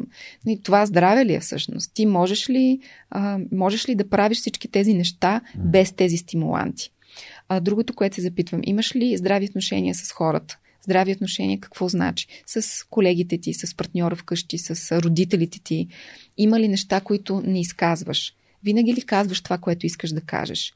Ам, имаш ли колебания вътрешно? Колко време ти отнема да взимаш решения? Как се чувстваш вечер? Как прекарваш свободното си време? Ам, има ли неща, които искаш да правиш цял живот, но никога не си позволяваш да правиш? Нали, това са въпроси, които е хубаво да си задаваме, които не задължително са свързани с болест, но те са свързани с невротизъм. Нали, тук, ако направим разлика между невротизъм и психоза, психозата наистина това е, тя е свързана с психологическо, с психичен проблем, който може да е на базата и на органични изменения в мозъка, наследственост и така нататък. Тук говорим за шизофрения, биполярно но не е задължително да имаш психоза. Може да си просто един обикновен невротик, който има, а, примерно, пасивно-агресивни отношения с колегите си, с семейство или с жена си, постоянно влиза в някакви такива power dynamic отношения. Трябва да спи вечер, обаче трябва да глътне две уискита и 5-6 хапчета. Сутрин не може да стане без кафе това здраве ли е наистина? Така че бих казала, менталния фитнес отива в посока аз да мога да функционирам сам по себе си, разчитайки на моето тяло, на моята ментална устойчивост, без всичките тези патерици. Това означава да мога да се радвам на живота всеки ден, почти всеки ден, нали, разбира се, когато имаме трудности, да отговарям на тези трудности адекватно. Също въпрос да си зададем как се справям с стреса. Един ментално здрав човек не би прибягал към патерици, не би отлагал. Отлагането също е винаги един симптом или за бърнаут, или за депресия, или за някаква невротичност, която имаме. Един здрав човек с една хубава ментална устойчивост, той често не отлага. Няма проблем да взима решения, няма проблем да действа. А, така че доста са нещата и е хубаво да си задаваме въпроса аз как живея всеки ден. Чувствам ли се удовлетворен от това, което правя? Имам ли качествени отношения с хората?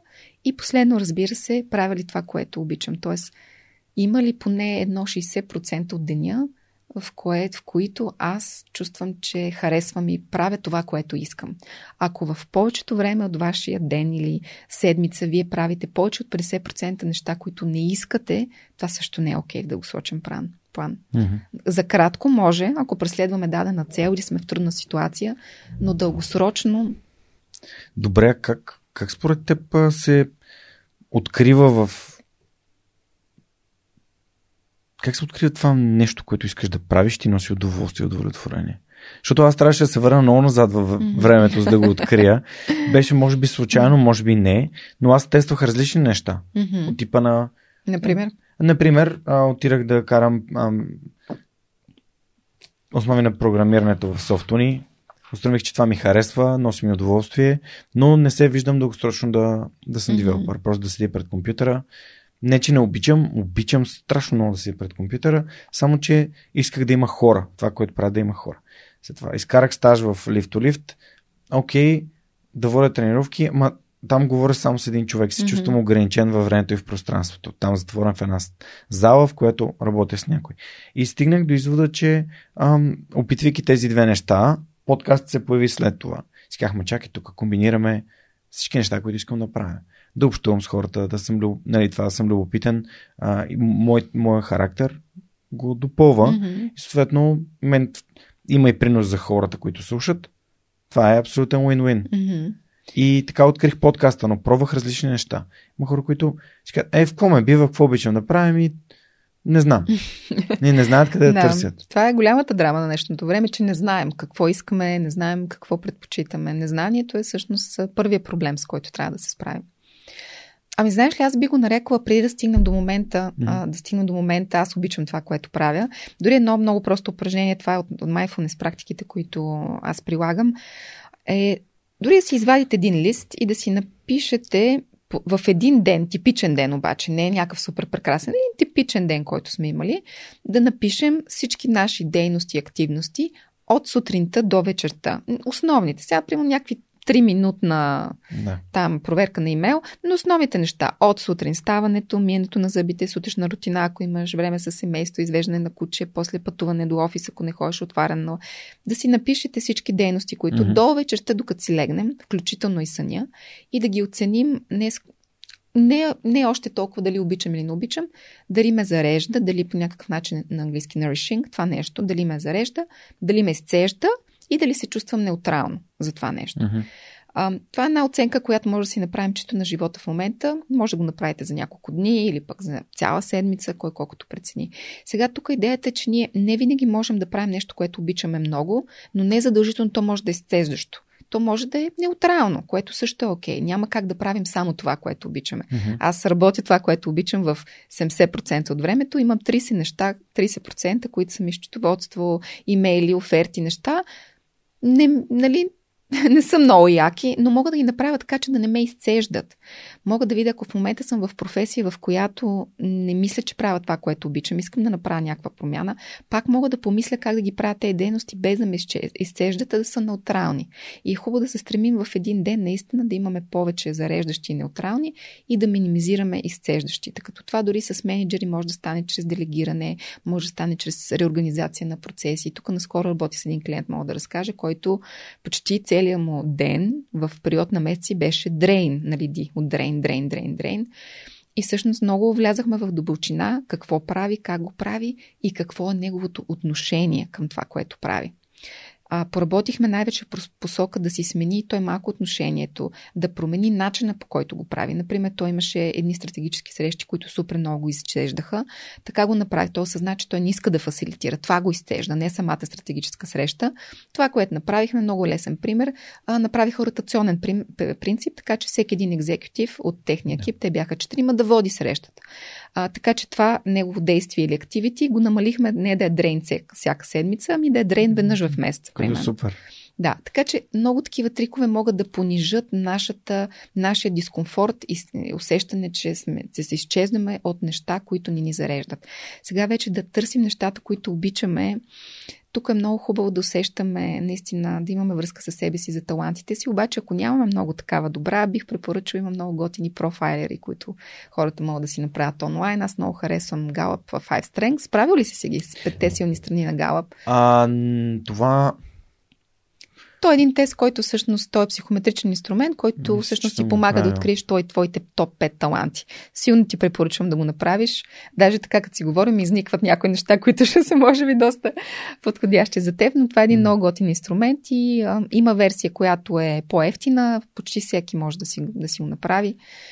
Някой, някой със сигурност го е препоръчал това. Има да, и книжка, да. 5 Clifton Strengths. Точно така. На, на, на, това е един инструмент на Галап. Между, между другото, зад него стои много години наука, изследвания. Те са изследвали повече от 20-30 хиляди души в период на тези години, mm-hmm. да разгледат наистина как се свързват техните с таланти, с това, което правят на работа, с отношенията им в свободното mm-hmm. време. Така че мога да кажа, че това е един солиден инструмент, който си препоръчвам mm-hmm. да. 16 personalities? Да, също може. Просто то е. Да. Там се разглеждат по-скоро. Също има weaknesses и strengths. Да. да, разглеждаме по-скоро личностни, как да кажа, личностен профил. Mm-hmm. Характеристика на това какъв съм аз като човек. Защо харесвам Галп? Защото Галп не ти казва ти какъв си като човек, а всъщност той ти представя твоите страни силни като умения, като инструменти, с които ти разполагаш, които можеш или да развиваш, или пък нали, да оставиш да закърнеят. Mm-hmm. Така че внимателна съм да ти кажа с психометричните инструменти, защото сега психологията ние много си ги харесваме, но някои клиенти са много предпазливи. И като mm-hmm. им дам такъв текст, и те са, о, не, не, не искам сега да ми казваш аз какъв съм като човек. Окей, добре, има някой път разсъдеци около тях. А Галап е доста, бих казал, не, не категоризира хората в рамки, всеки един профил има много силни страни ам, и според мен е малко по, да кажа, така, развиващо ориентиран. Дава mm-hmm. много посоки за растеж. Не само, окей, добре, това е твоята личност, да. ми какво правим сега? Тоест не те слага в котийка, ми ти показват някакви посоки, възможности. тенденции. Okay. Показват mm-hmm. и тенденции и ти дава много често в репортите посоки как да работиш по тези тенденции. Защото много хора, да ти кажа, сега наскоро вчера имах, не, в петък имах един клиент, който дойде, говорихме си, той ми казва, аз съм INTP, един между другото много да. рядко срещан личностен профил на MBTI. И аз му казах, супер, добре, какво правиш ти с, с това знание? Ами, нищо. Какво значи за тебе? Как, как го използваш? Еми, не знам. Нали, за какво, ни, за какво ние да го знаем то тип, ако нищо не правим с него? така че а, това е за, за типовете, но силните страни на Галъп. Също на Мартин Селингман има едно изключително готино проучване а, Via Character Strength се казва, което помага на хората да се свържат с силните страни на техния характер което е също много важно за професията. Бих казала, че на Галъп инструмента е фокусиран в професионалната сфера доста има много примери, които са свързани с нашия работен живот, докато на Мартин Селингман инструмента той е по, да кажа, общо житейски. Mm-hmm. Яко. Отвори ли го и него? Да, да, и него го отворих да разгледам. да, а пък, да, този Via Character Strength, той е, ам, той е безплатен. Да, с, с Христо, понеже наскоро правихме една програма за Positive Intelligence с него, там гледахме пък за саботьорите в, в живота някакви неща, които реално ни, а, ни пречат. Mm-hmm. А, и беше много беше много добре, в смисъл целият тест много добре оцели това, което на мен Да. много ми пречи. А, на, то, то всъщност с Христо ми си говори, че това са и може би най-силните ми страни. А, всъщност на първо място Какво е ти излезе? плизър. Да, аха. И това е нормално, защото все пак това, което правя, то е for pleasing others. Нали? Да. Правим го за, да, за слушателите да могат да, да, да чуят истории като Да. твоята и съответно да, да си вземат неща и то да бъде за, за тях и самият, самата ми нагласа, че това е направено като просто като в полза на обществото. А, и през това време не, търся начини това нещо да бъде устойчиво и, и, и един вид страдам в този процес. Аз не, че страдам, но просто то, отне, то става много по-бавно, отколкото да, да запишем един епизод, да го изпратим и хората да са, да са накефени и да имат качествено, стойностно съдържание, което да, да ги вдъхнови и да, да, им, да им отвори вратички към някаква част от тяхното съзнание. А, но Добре, направи си го този тест. Някой Да. път ще споделиш. да, да, със е сигурност. а, интересно. а, в, всеки път в подкаста правим нали, описание на епизода. Там ще има Мгм. линкове за всичките инструменти, които ти сподели. Супер, добре. И ще се радвам и хората да, се, да си добавят, да се абонират и за бюлетина на свърхчовека. Да. Защото нали, така ни помагат също така да ам, в развитието на проекта. М- ти заговори за безсънието и спомена и медикаментите и патериците. Мгм.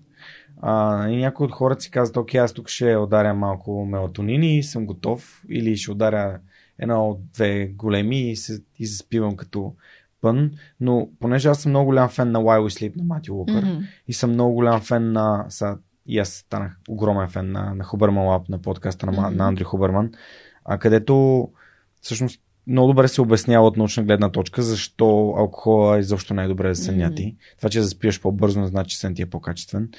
А, съня ми е важна тема и за отслабването също е изключително важно, защото това е времето, в което не само, че се отърсваме от а, стреса емоционално и психически, ми чисто физически ни позволява да се възстановяваме. Да, абсолютно. А, имаш ли какво да добавиш за, за безсънието, което си открила, че хората...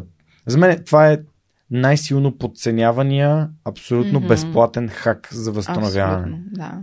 Би казала, че това е в основата на нашето здраве и независимо, тук не успорвам М. по никакъв начин важността на, Мгм. на, Ло- на Локър книгата също Да. пише. Има много изследвания за това какво ще се случи, ако не спиш две нощи и ако не се храниш две нощи, Да. например. Всъщност, а, демиджа или вредата върху твоето здраве, дори от две нощи безсъние, са в пъти по-високи от два дни гладуване. Или два дни, един ден да не пиеш вода, или да не, да не говорим да не тренираш, нали Да. това. Но всъщност много хора подценяват съня, спят малко, обаче се опитват да наваксат с други неща. Всъщност ти си прав, че съня е може би наистина нещото, без което не можем наистина в краткосрочен план.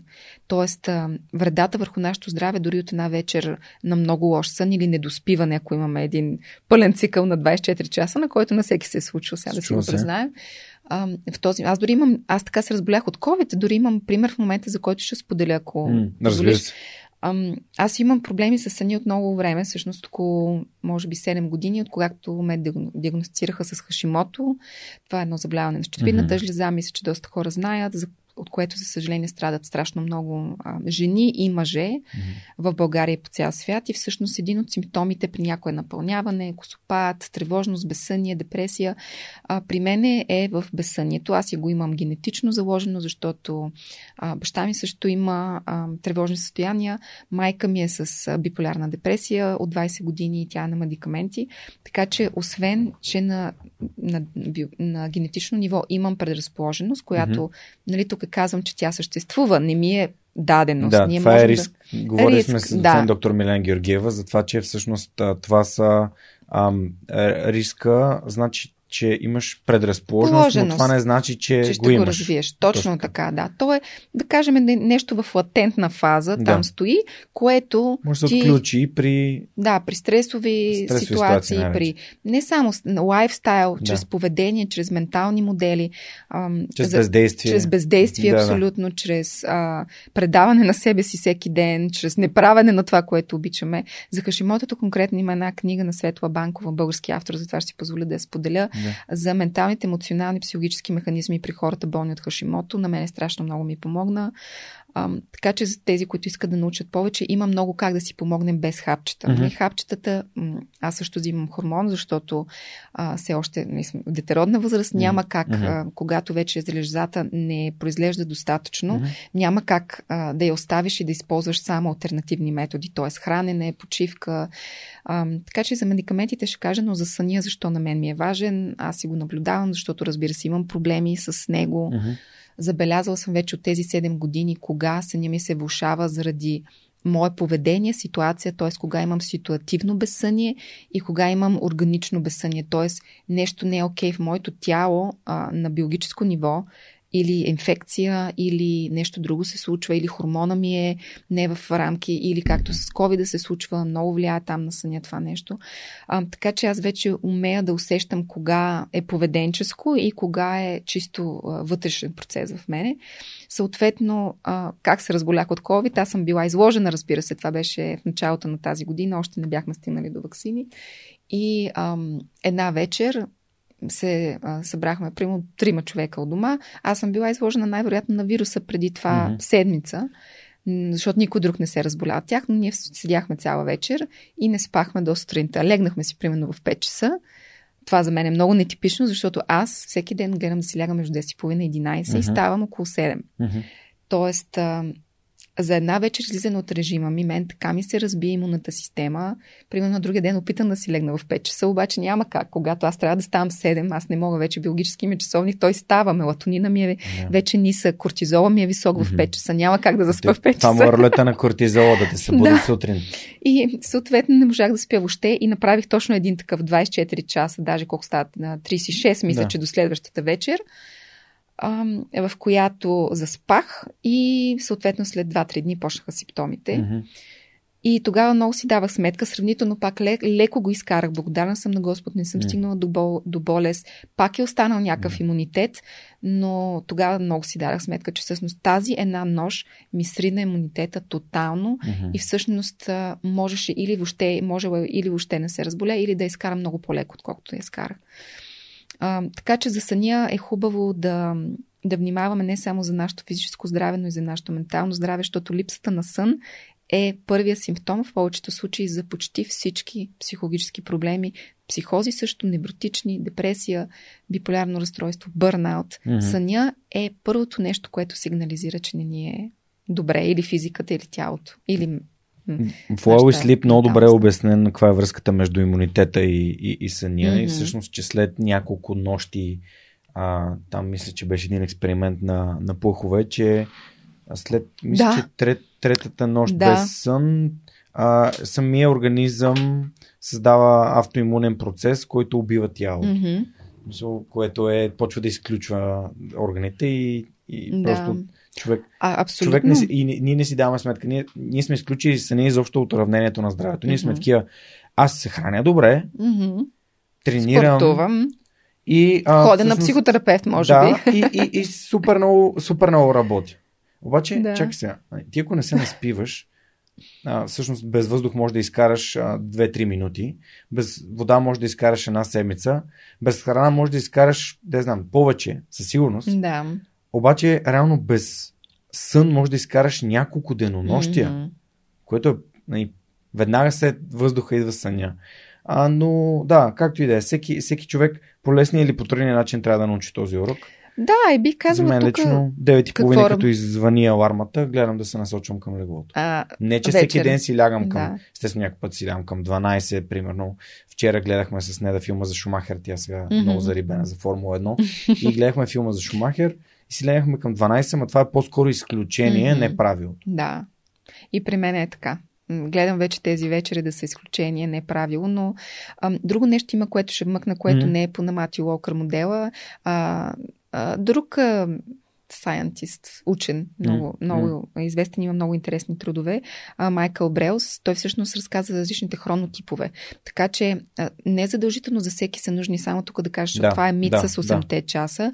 Бих посъветвала хората, които имат проблем, първото нещо, което да направят е да видят циркадния ритъм, да видят какъв хронотип са. Тоест, хронотиповете ни подсказват чисто на биологично ниво нашия организъм кога е предразположен да спи, да яде, дори да прави любов, mm-hmm. да се храни, да спортува и така нататък. Така че всеки един от нас има малко по-различен биологичен цикъл. Горе-долу се движим в една посока, какви са здравите граници за всички, но Майкъл Брълс разказва много интересно, че има четири хронотипа и всъщност те се различават в тяхната потребност за сън, кога си лягат, кога си стават. Така че много често се случва, че ние сме хронично недоспали, не защото не си даваме достатъчно време, защото не спим в правилните часове за нас. Аз, например, разбрах от този тест, не знам дали си си го правил, не, за делфините. Съм, и... Филип, Филип Филипов разказа за този тест, защото говореше да. за Адкайрус. Аха. И за лъвовете, даже на За лъвовете, да, за лъвовете, за совите. мечките, совите и Делфин. делфините, да. Mm-hmm. Вълците, вълци, той ги нарича вълци. вълци да. Okay. И аз за себе си, откакто разбрах, че съм делфин, човек, който е по-чувствителен, по-преразположен към безсъние, ам, той, той става определено по-рано, защото вече е тревожен, кортизол му се дига бързо, е тревожен да започне деня. Всъщност е важно, защо го споменавам, защото сте говорили, няма да влизам в детайли, но оттам ние можем да почваме да нацакваме, да хакнем нашия циркаден ритъм, така се казва на български, нали? Циркаден, да. Циркаден, циркаден ритъм. И всъщност да усетим кога е най-доброто време да спим, за да можем да спим, може би не по 9 часа, но примерно с 7 часа, да си набавим нужната енергия, регенериране на тялото и на психиката с дълбок сън, поне час и половина, ако може, рем съня и така нататък. Така че да вземем максималното от този сън. За мен това беше много важно, да си организирам и деня и съответно ми дига и представянето през деня. А, менталният ми фитнес е много по-добър, концентрацията ми. Вече има дни, в които ако съм си легнала вечер, сутрин стана в 9, това за мен е късно и мога да ти кажа, че целият ден ми отива на вятъра. Просто mm-hmm. не върви толкова добре, както ако съм си спазила режима. Мати Локър казва, че е много по-важно да ставаме по едно и също време. Mm-hmm. Реално, ага. Да лягаме и да ставаме да, по едно и също време. Всичко преди това е свързано с самонаблюдението, което, това, което ти казваш. Не, нали, къде сме ние? Mm-hmm. И не, количеството сън не значи качество на съня, пак да се върнем на това. А, подходящо помещение, хладно, тъмно, без светлини, без телевизори, без устройства. Да, всичките те неща, на които им се смеем да, и си казваме, да. че не е възможно, но... И те всъщност не струват нищо, обаче пък mm. сме такива, о, а, дай а, два мелатонина, да. а, дай някакви добавки за сън. И добавките за сън, магнезии, нали, препоръчвам на хората задължително. Ако а, ако искат да, да тестват за един месец как mm-hmm. магнезия би им се отразил, а това е нещо, което аз самия взимам магнезия за възстановяване mm-hmm. на, Супер. на, на физическата и на нервната система. И всъщност искам да си поговорим за това, че хората търсят лесните решения. Тук, защото ние заговорихме за това, кое е правилното. Да. Търсим патерици. Да, но, но ние реално си търсим патерици. Да. Ние реално си търсим. Ама не, той Кобе Брайант е спал по 4 часа на нощ и е станал 5 пъти нали, шампион на NBA. Ама ние не сме Коби Брайант. Да. И не знаем дали Коби Брайант не е имал режим, в който всяка сутрин след тренировка е лягал за един час, след да. обед е лягал за още един час и реално се събирал mm-hmm. 6,5-7 часа на, на, на денонощие. Което за него може да е работил перфектно и съвършено. Това е професионален атлет, контекстът е съвсем различен. Ние търсим някакви хапченца mm-hmm. и, за, и за отслабване, и за оправяне на психологически проблеми, и за кафета, цигари и всичко това е някакъв копинг механизъм, както се казва. Нали. Това е механизъм за справяне с нещо. Някакво бягство. Ме, то е да ти кажа, значи, конкретно за опиатите, значи, той е хем механизъм за справяне, Не. но хем механизъм, който той е затворен кръг, защото колкото повече търсим патрици, тези патрици сами по себе си разрушават съня ни. Да. И ние влизаме в един, бих казала, порочен кръг, в който всъщност някакви неща, които мислим, дори претренирането някой път, сега ти си спорти, знаеш mm-hmm. много по-добре, а, когато си претренирал и когато имаш брутална мускулна треска, тебе ти трябва много повече сън, обаче че а, самото тяло може да е под стрес вечер и да не може да точно тази вечер, когато най-много имаш нужда да спиш, да не спиш толкова добре. Така че с всичко, когато е не в модерация, от патерица или някакво временно решение може да се, да се превърне в причинител на безсъние. А, тук и за медикаментите искам да кажа също, mm-hmm. освен тези добавки, за които аз съм супер за, човек е добре да открие какво работи за него. Хубаво е да кажем за медикаментите, които чисто подпомагат съня абсолютно и само с консултация на психиатър, бих казала, но ако хората не спят аз по себе си самата. Аз съм пила лекарства, mm-hmm. не се притеснявам да го кажа, даже искам да го кажа, mm-hmm. защото това не е нещо срамно. Има такива периоди, когато, примерно при мен как се получи, аз казах, че аз си го усещам или на ниво ситуация и поведение, mm-hmm. или органично. Когато усещам, че независимо от моето поведение, навици, какво съм правил, как съм си лягал и какво правя, съня ми се влушава. И вече минава повече от 3-4 седмици, в които аз не спя добре или, или спя много малко, тогава вече това е сигнал, че трябва да потърсим помощ. Значи, ако не спим повече от месец, би казал, че това е голям червен сигнал. Okay. Да не го оставяме. Mm-hmm. Всъщност, наистина, ние дори си говорим за две-три вечери, в които да. а, по... Случва се на всеки, дори на здравите хора, ако кажем на човек, който има добър ментален фитнес, всяка седмица да има по една лоша вечер, това е окей. Okay. От време до време да не спите добре, от време до време да не си лягаме, това е окей. Okay. Но ако съня почне да се влушава в рамките на 3 mm. седмици и не се оправя, независимо, че примерно вие вече сте в почивка, на мен това ми се случи. Аз как разбрах, че имам пост-ковид синдром с проблем с съня, бях в отпуска около 6 седмици и през тези 6 седмици, в които само съм си почивала, аз всъщност прогресивно спях по-зле и по-зле и по-зле. Така че всъщност тук идва един момент на признание, че аз имам проблем и ако не спя, е задължително да потърсите помощ. Наистина би го казала с две ръце, защото наистина не може да си позволим това нещо да се, mm. да се влуши.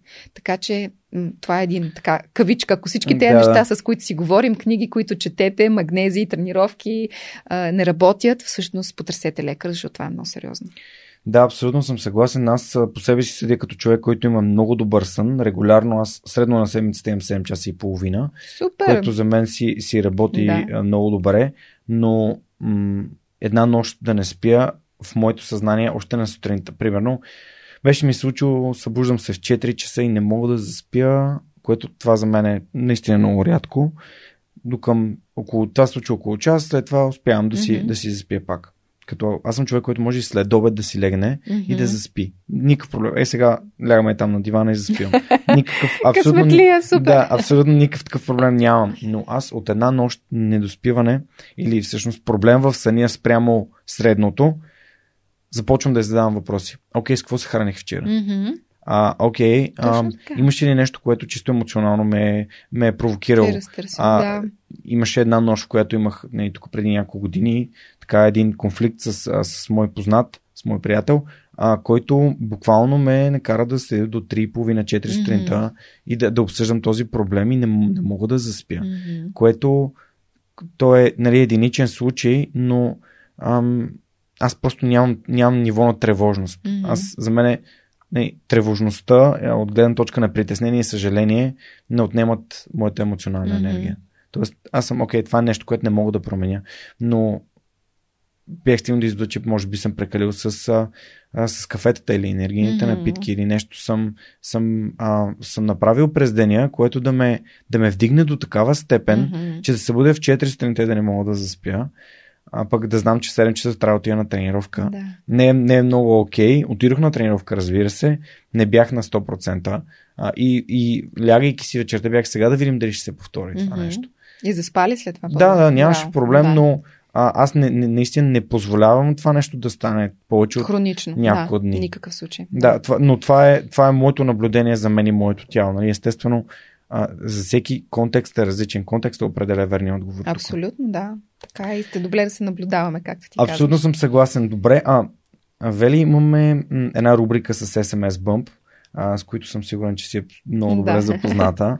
SMS Bump са едни от партньорите на подкаста. Супер и а, прекрасните колеги в техния екип имат възможност да задават въпроси. И днес са наистина много добре са се представили, защото имат толкова много въпроси за теб. Така че мисля да, да им дам възможността да обогатят нашия съм си разказала какви въпроси имат още хората, така. не мога да повярвам.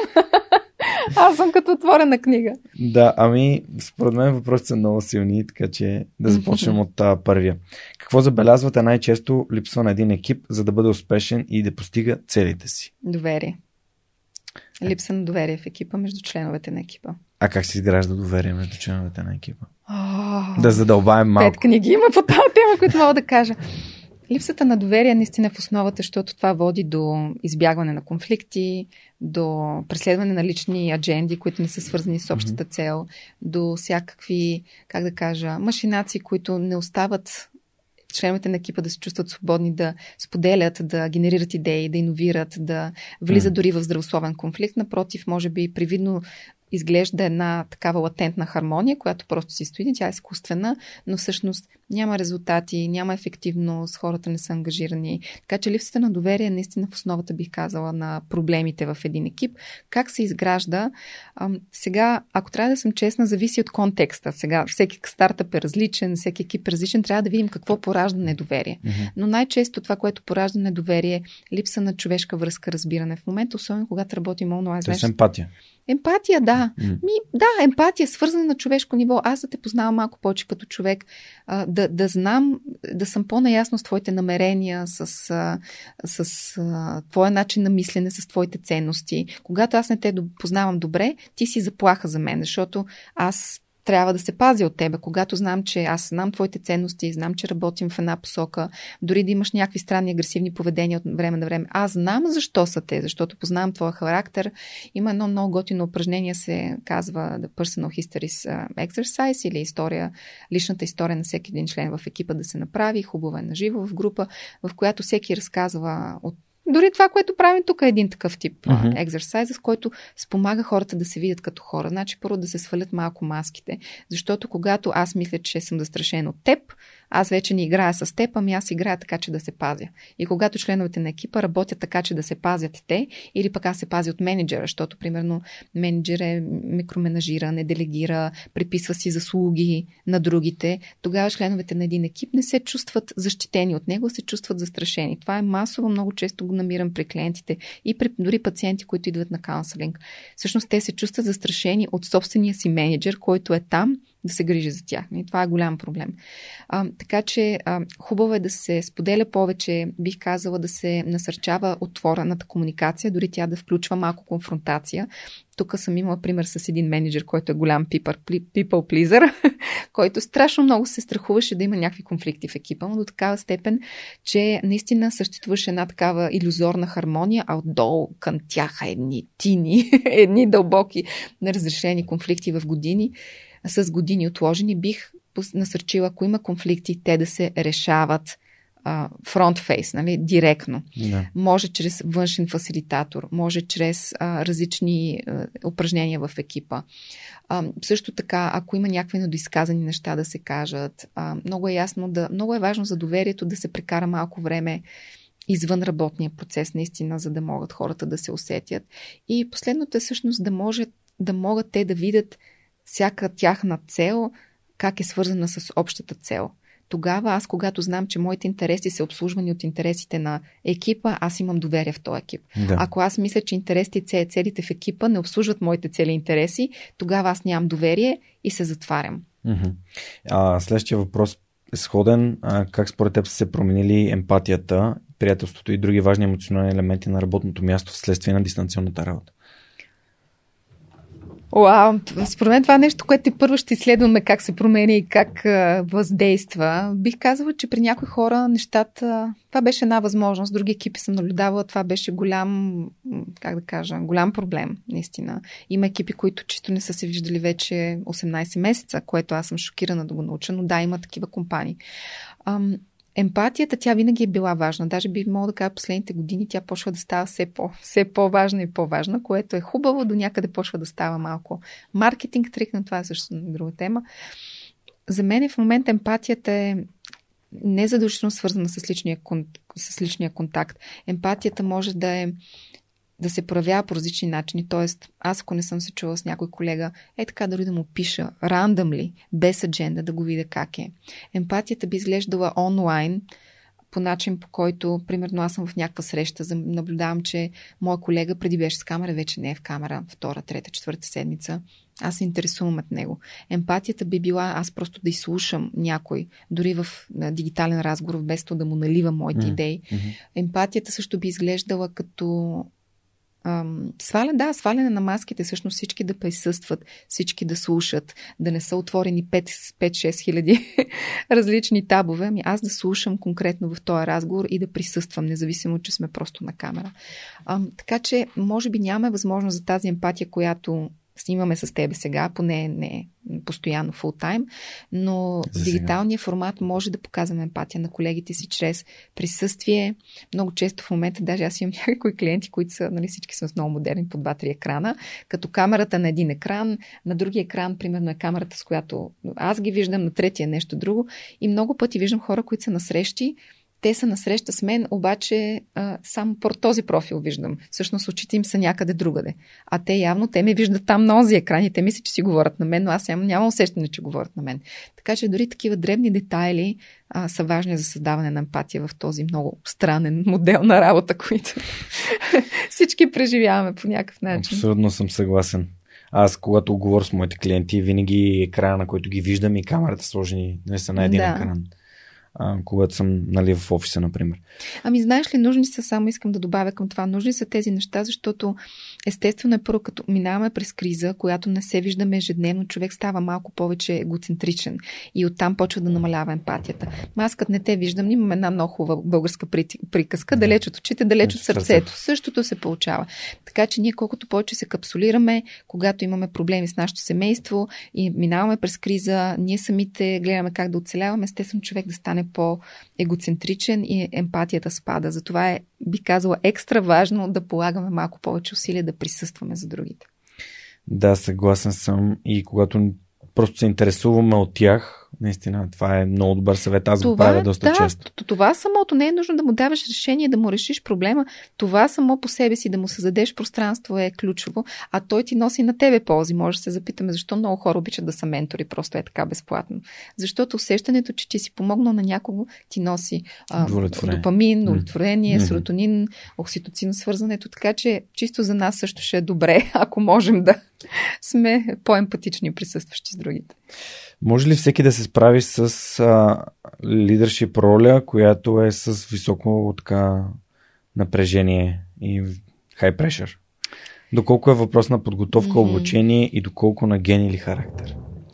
И двете бих казала. А, със сигурност комбинация. И двете не, кое? Да, не, може? Е, да, може. В смисъл, важна е компилацията, нали, какъв е нашия характер, какъв е бил нашия житейски опит до сега също, защото ние по характер може да имаме дадености. В нашата школа имаме, в неорахианската школа имаме пет определени характера, които няма да казвам как се казва, защото са доста странни, но един от тях, четвъртия характер, а, той е изключително, по, по този начин се обесобява чрез неговото развитие още от най-ранна детска възраст, примерно още от първата годинка до първите седем, после през личния опит, че сме видяли в опита си този тип характер е изключително ефективен на лидерски позиции. А, така че със сигурност важността на характер, личността съществува, но не е единственото. Много хора, които имат тази предразположеност, тя е характерова, всъщност не могат да я ошлайфат, за да я използват по най-добрия начин. Да. И тогава се получава понякога изкривено психопатство, Хитлер и други такива примери, които може да са страшно омайни. Те са били точно психопатен характер, този четвъртия, но не е шлифован по никакъв начин. Обучението може да помогне, според мен, на някой да му даде умения и конкретни техники, разбиране, самосъзнато също. Така че със сигурност, според мен, комбинацията от двете е много важна. Сега има хора, които наистина не са за лидерски позиции. Тук ще споделят пак личния опит с някои други клиенти. А, има някои хора, които са така наречени highly sensitive people или свръхчувствителни хора, може би около 10-15% от населението. Аз самата разбрах, доста дълго време ми от нея. Бях и менеджер в Инхенсив, където едва, едва не, нали, да не казвам какво. Много грешки направих, но всъщност аз си давам сметка, че моят тип характер, тази чувствителност, която аз имам по природа, тя, аз мога да се справя като менеджер, но няма да е там целият ми потенциал. Ще ме дрейнва, ще ми коства много енергия и време. Не, че няма да се справя, аз се справях, но на каква цена? Цената ми костваше, че не използвах моите силни страни, преработвах се, изключително много се изтощавах от повечето менеджерски дейности, защото те за всички за мен бяха дрейнинг. И всъщност, да, аз се справях, ако това е въпроса, но това не беше ефективно за мен като личност и в крайна сметка и за стартъпа, с който работих. Да. Така че хубаво е човек да познава за себе си. Ме ми прие 10 години, просто да приема, че аз съм свръхчувствителен човек и в момента го казвам гордо, а не с срам. Има определени неща, които ме зареждат, определени неща, които ме изцеждат и съм в пъти по-щастлива и ефективна, когато наистина правя нещата спрямо моята характер и личност. Супер. А, имате ли лична история с бърнаут и как се справите? А, имате ли конкретни съвети как да го избегнем или да излезем mm-hmm. от него? Бърнаут в екипа, как да помогнем на колегите си в такива случаи? Супер, чак сега. Три въпроса Три за мен. въпроса, да. Добре, с кое да почна? Добре, с историята. Да, имам С личен историята. опит, на който ми е интересно. Аз съм написала една статия в LinkedIn, много подробно може да прочетете. Всъщност аз така стартирах Not Your Therapy, след като наистина, въпреки психологическото ми образование, въпреки коучинга, въпреки всичко, което тук говорим с теб прави. Бащаря Да, ходи бос. да, всъщност аз самата, в, докато бях в Инхенсив накрая, стигнах до много страшен бърнаут, който не беше само работен стрес, със сигурност по никакъв начин не го свързвам с компанията. Мгм. Със сигурност ролята, тази менеджерска роля, за която ти казах, беше стресова за мен, но при мен се съчета с високо интензивен стрес в кратък период, т.е. смяна на държава, смяна на жилище, покупка на жилище. А, други имахме обстоятелства в семейството, работния стрес, здравословни ни проблеми, такива, които бяха си латентни, хашимотото. За мен е така се получи, че всич- всички тези моменти от личната ми история бяха в, случиха се в период от 6 месеца. И когато се случи в период от 6 месеца, в тази ситуация, моя капацитет наистина не беше достатъчен, за да посрещне всичко това Мгм. наведнъж. Ако беше едно по едно, аз бях изградила доста добър ментален фитнес до тогава. Мога да се справям, но те съвпаднаха в период от няколко месеца и това наистина беше отвъд моите възможности тогава. А, и да, смисъл стигна до бърнаут, а, спрях да работя, разделихме се с инхенсив, бях в болница две седмици. Не знам дали споменах на тебе, че тогава аз съм човек, който работи с гласа си, разговор с хора. Аз получих хроничен фарингит и около месец аз просто не можех да говоря. Гласа ми беше е така и аз не можех да кажа две думи. Какъв по-ясен знак от това, че съм прекалила. И така, всъщност, възстановяването след това ми отне около, може би 2-3 месеца, понеже аз се хванах на, на време. Какво бих казал на хората, за да... Какъв беше въпроса? Да се Ами- справим преди да е станал, да се Как се, ако- да, как се справи и как да го избегнем или да излезем от него? Почивка. Първото нещо веднага беше, просто трябваше да призная в себе си да си взема почивка. При някой не е възможно. Имала съм клиенти, които всъщност компанията подпомага сабатикала, дори и го плаща. Дори едни 4 седмици могат да окажат влияние. Сега, ако е тежък клиничен бърнаут, който вече граничи с депресия, може би ще има нужда от повече време. Но ако кажем, че се усетим някъде, бърнаут има 12 фази, може да го изпратим като ресурс. Да, разбира Ако се. се фанем някъде по средата, когато съня страда, имаме психически, имаме физически симптоми, Мгм. mm-hmm. претоварени сме отношенията. Кога сме някъде по средата, дори една двуседмична почивка, в която всеки ден да спим по 9 часа, а, би била добре. Хубаво е всъщност да потърсим какви са другите ни ресурси в живота. Тоест, какви са другите неща, които ме зареждат. Изоставил ли съм приятели, изоставил ли съм семейство. На мен е тогава това, което ми помогна. Аз облегнах на партньора си, с който бях тогава. Облегнах се на семейството си. Имах много здрава съпорт система. Целя, цялото неорахианско общество в нашата школа, всъщност аз тогава бях втори курс в Института за психотелесна психотерапия при Мадлена Огафари. Всъщност института, моите учители, моите колеги застанаха до, до мене много стабилно, помогнаха ми за много неща. И това усещане за комюнити, за общност, просто ми помогна да не се чувствам в безтегловност, когато си Мгм. без работа. Тоест, нали, аз съм болна и без работа. И не е много приятна ситуация, в която човек иска да бъде. Така че със сигурност връзката с другите хора, почивката, съня, физическата активност и най-важният въпрос да разгледаме отношението си към работата. Що се случи това нещо? Ако е било главно в контекста на стресов, работен стрес, моето отношение към работата какво е? Какво е за мен работата? Имам ли други роли извън работата? Ценя ли ги достатъчно? Какво ще стане, ако не съм успешен на работа? Всички тези въпроси, които е добре да си зададем, защото ако не си ги зададем, имаме голям риск това да се случи отново. На следващата позиция, в следващия стартъп. И така, така че бих казала първо да се закрепим физически, да имаме един така нормално ниво на well-being, сън, храна, да се възстанови тялото и оттам да изглеждаме, да разгледаме психологическите и поведенчески модели. Дали нямам, не мога да слагам граници, това е едно поведение, за което сме говорили. Дали имам people pleaser или някакъв импостър синдром, който ми пречи да, да се насладя на успехите си и постоянно да искам още и още. Кои са менталните ми модели, които ме тласкат към преработване, за да мога да ги разреша и да не ми се случва повече. А как можем да помогнем на колегите си в такива случаи? Първото би било да аз би казал да ги слушате. Имам цяло обучение, което между другото сме направили. Дори в момента го провеждаме онлайн, защото то се случва. Някои хора наистина минаха през депресия, паника, таки, тревожност, дори като постковин симптом. Така че беше много важно менеджерите да знаят как да подходят. Бих казала, че сега няма как да очаквам хората, които са в един стартъп или на менеджерска позиция, не са терапевти, не са коучове, съвсем наясно съм с това.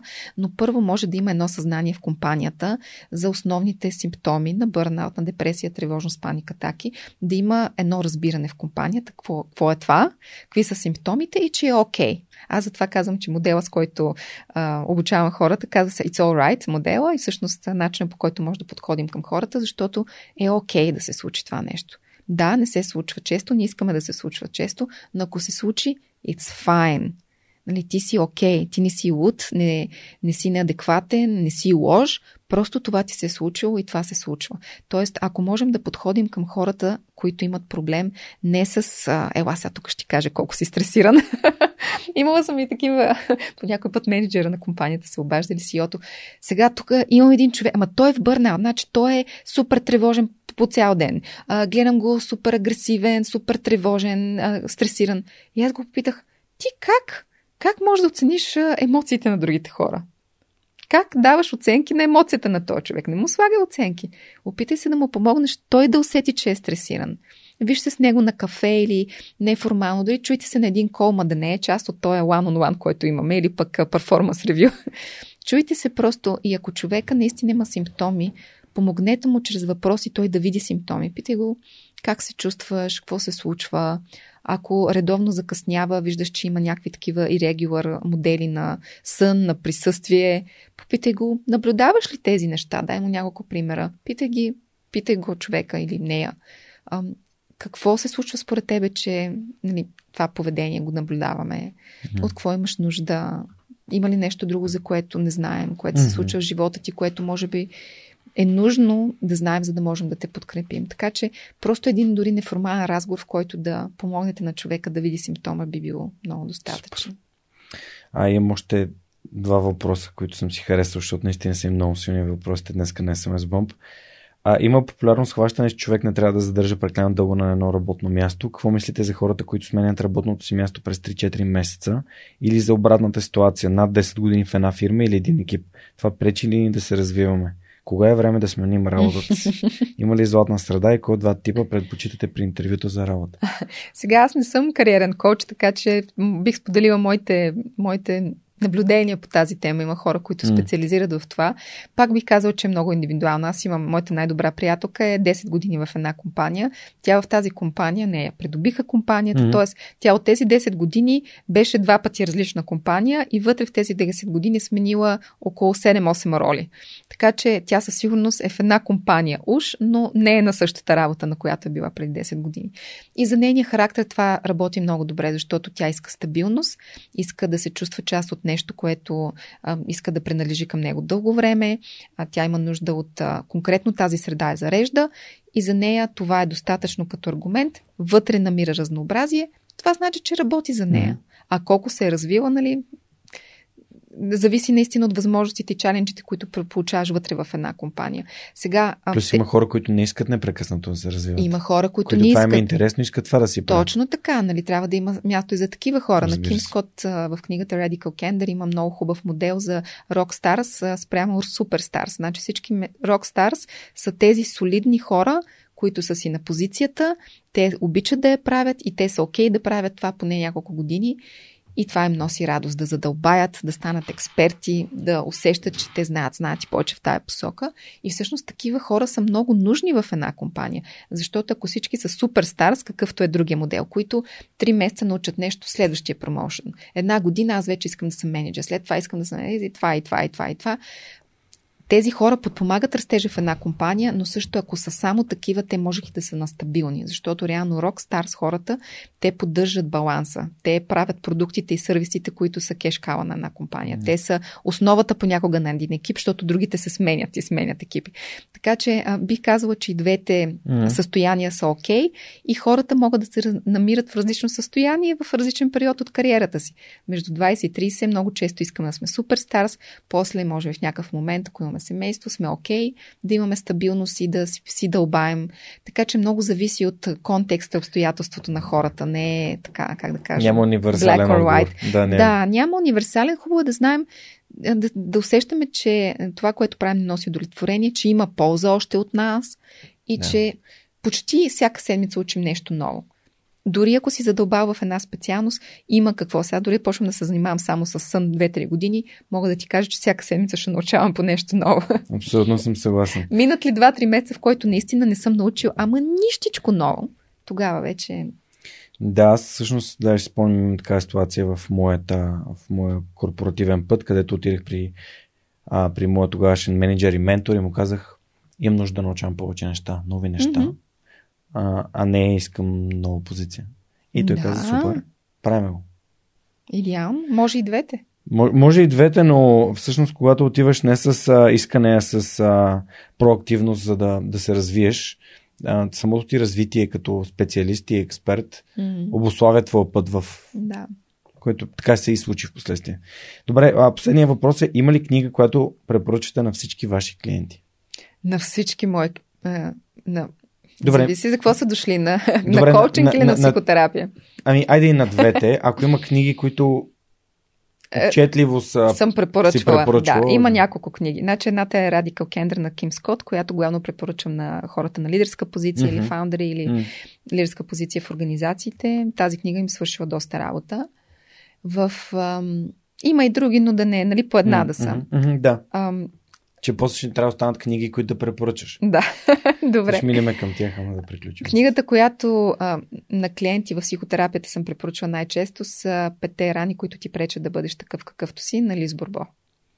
А, тази книга всъщност описва и тези пет характера, за които аз споменах. Има доста обяснения защо това се случва и има даже посока за, за работа, също е доста практична. Супер. Ами, благодаря ти, Вели. Благодаря на SMS Bump, които отново зададаха супер яките въпроси. А, не забравяйте, че те имат отворени позиции, защото целта за 2021 година е екипът на SMS Bump в България, които правят един от най-готените маркетинг инструменти чрез SMS маркетинг за а, търговци, e-commerce а, и в Shopify и не само. А, е екипът им в София да стане над 80 души. Те са един вид развойния център на, на Йотпо, този, тази компания Еднорог а, в България и за тях разбира се добър, добрия баланс между работа и лично време е супер важна. Имат гъвкаво работно време и възможност да работите от всяка точка от планината или от морето, а, където си прецените с а, служебния а, мак. Така че разгледайте отворените им позиции в джобборда на DevBG или на сайта на SMS Bump в секцията Jobs. А, още един път благодаря на SMS Bump и вярвам, че ще напълнят екипите си с Rockstars и Superstars. А, да ми, така ли, че сме заговорили за книги, знаеш, че винаги питам хората за книги, mm-hmm. които биха препоръчали, освен тези две, които спомена, а, и да, да, да, да махнем рамките. Има ли книги, които сте накарали емоционално да, да се чувстваш по някакъв специален начин или да научиш нещо важно, фундаментално, а, което според теб хората а, може би не са стигнали и не са прочели? Добре. Ам... Сега зависи в коя посока да тръгнем. Има една книга, която на мен лично доста ми повлия. The Universe Has Your Back на Габриел Борнстайн. Тя е една американска авторска, но тя mm-hmm. вече отива доста повече в посока духовно развитие. Mm-hmm. Не е толкова. Затова се казвам личния опит, но mm-hmm. а, тя самата е духовен учител, но е много практична. Всъщност тя, цялата и, цялата и работа е насочена към обикновените хора и всъщност говори на много разбираем език.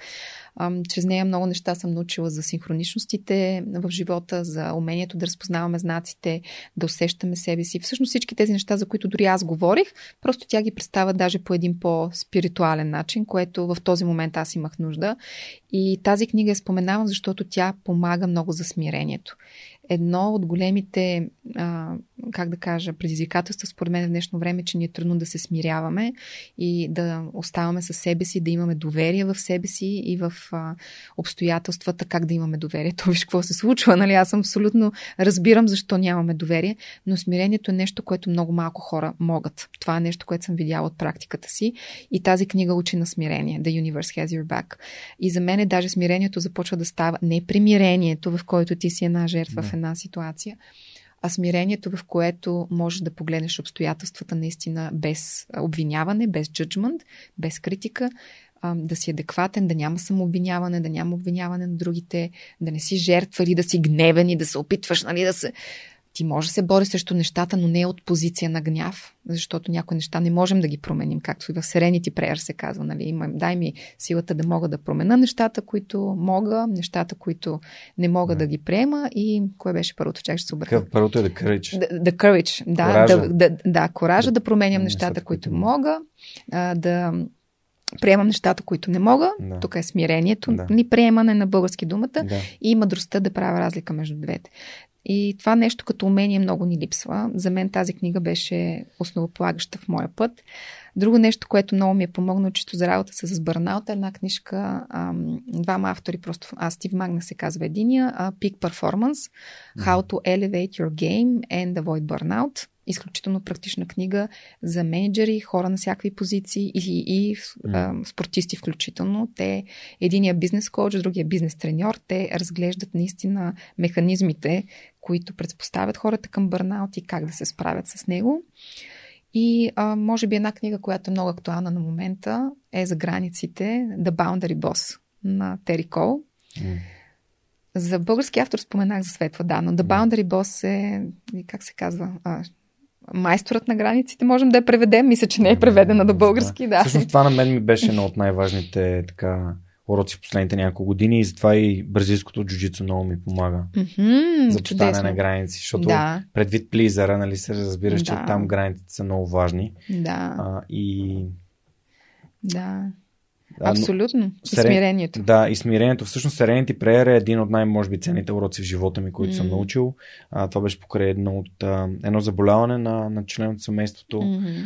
А, и тогава започнах да се притеснявам, че нещо не съм направил като хората. И тогава Лазар се намеси и ми каза, бе, и нали, каза ми за тази молитва и аз много често позовавам на нея. То първо е смирението, mm-hmm. да serenity to accept the things that I cannot change. Точно, Защото да. повечето от нас, когато има нещо, което ги дразни, ам, се опитваме да, да даваме всичко от себе си и повече, отколкото сме способни, да. За да го променим. Да му се противопоставяме. Но, да. но всъщност много от нещата не зависят от нас, най-вече ако става въпрос за други хора. Mm-hmm. Например, аз много харесвам тази жена, тя е невероятна, аз, тя що не ми отговаря? Аз с какво да направя, да ми отговори? Нищо. Ти не можеш да, да направиш нищо, тя да ти отговори. Да. Това, което можеш да направиш, е да се погрижиш за себе си, да си, да си по-спокоен, да си по-уверен, а, да, да, да полагаш гриж, да изглеждаш един по-щастлив и, и, и по-наценен човек. Това е което можеш да направиш. Да, точно така, да. А, но ние не си даваме сметка. И mm. в работата е същото. И как а, шефа не ми дига заплата. Как да ми дигне заплата? Чакай сега. И това не зависи от теб. Това, което зависи от теб, направи така, че ти Точно генерираш така, повече да. стойност за самата компания. Да. И шефът ти да разбере за това. И, да, и всъщност а, ние в повечето случаи се фокусираме върху а, партньора си или бъдещия си партньор или децата си или родителите да, си. Или извън себе си. Извън себе Гледаме навън. Да, да, пък това е нещо, което е непроменимо от нас. Mm-hmm. И да, но там е по-лесно, защото ако погледнем към себе да. си, това е по-трудната задача. Така че, естествено, тук пак без джеджмент искам да кажа това поведение, че ами естествено е, да. Така че дори ако се усещаме, че го правим, не е нужно да се бичуваме, mm-hmm. пак може да си кажем със смирение и със страдание към себе си. Аха, окей, Велинке, ето пак го правиш това нещо. Я да видим, можеш ли по друг начин. Не? Защото mm-hmm а, и да се бунтуваме срещу собственото си поведение. Знаем, че е трудно да погледнем навътре и е хубаво да го правим с грижа. Или тук, както имаше едно уравнение точно по тази тема, аз много го харесвам. Pain plus struggle equals suffering, т.е. бойка, да. бо, болка с а, борба да. води до страдание. страдание. Mm-hmm. Pain plus acceptance equals just pain.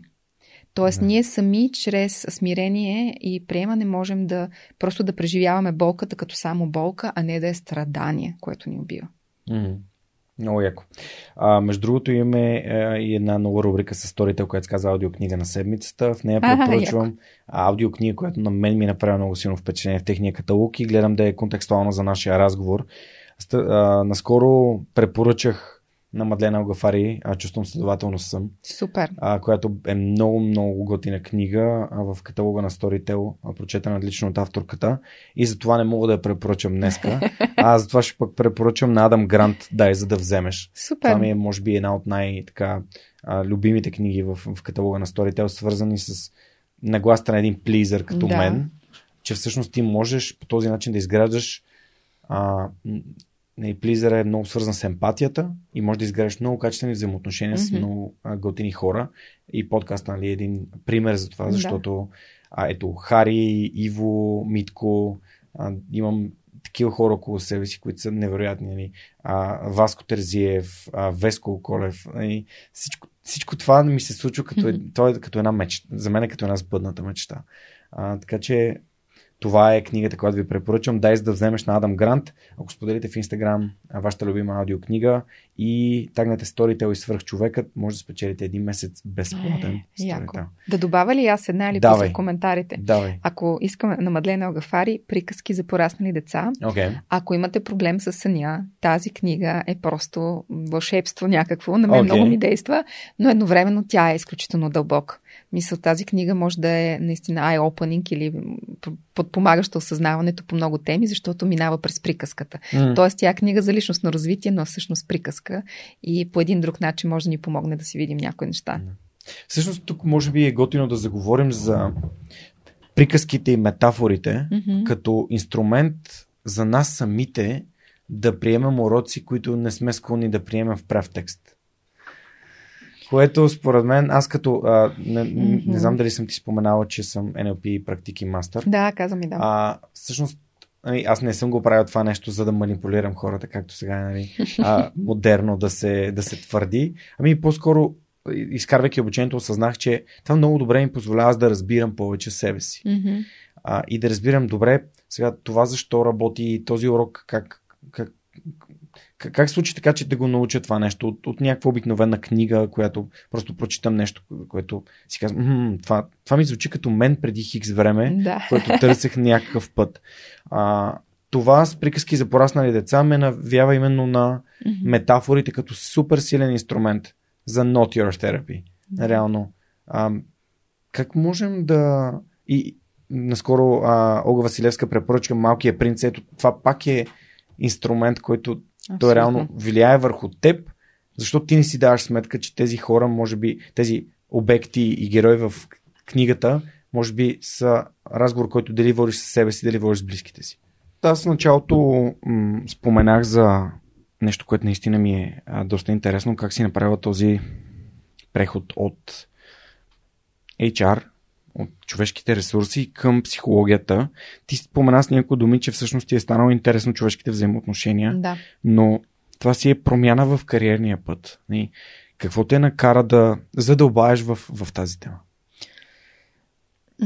Чак да задълбая, всъщност то беше порива да отида да уча. Okay. И след като отидах да уча, всъщност тогава осъзнах, че това е моето нещо и задълбах. Вече mm-hmm, нямаше спиране, нямаше как да се върна да съм mm-hmm. а, само HR. Въпреки, че бих казал, психологията и HR са доста близки. Много колеги, които са психолози, работят като човешки ресурси, mm-hmm. така че аз не го виждам. Аз го виждам като по-скоро отклонение, ма така тя е една лека, лек завой. Mm-hmm. Нали, не, тя е просто едно като представи си едно дърво, един да, клон, клон, така, който mm-hmm. е тръгнал. Така си го представям, защото пък без този опит аз нямаше да, ако трябваше да си избирам психология в университета, може би щях да избера грешната психология. Аз съм учила първо организационна и социална, след това съм специализирала коучинг и след това 4 години психотерапия, телесна психотерапия. Така че мисля, че всички тези клони имат логика. Просто започнах да го правя и стана ми интересно, задълбах, последаха следващи курсове, опит, но бих казала, че преди да започна да се занимавам с това, аз самата използвах първия си, първата си заплата от Телерик 2010 година, не за си купя нови чанти, добре, може би първата, с първата заплата съм си купила нова чанта, Призна си го. но с втората заплата, след това беше след завършването на университета, аз започнах да ходя на психотерапия тогава, значи това е било 10 години, аз вече 11 години ходя на психотерапия, почти редовно, разбира се, с периоди на почивка, mm-hmm, които не съм имала нужда. И за мен това беше, може би, една от най-важните покупки в живота ми, защото аз всичките тези три години, докато бях в Талери, ходих на психотерапия и видях как а, доста неща си отработих и си помогнах. Просто е така, между другото.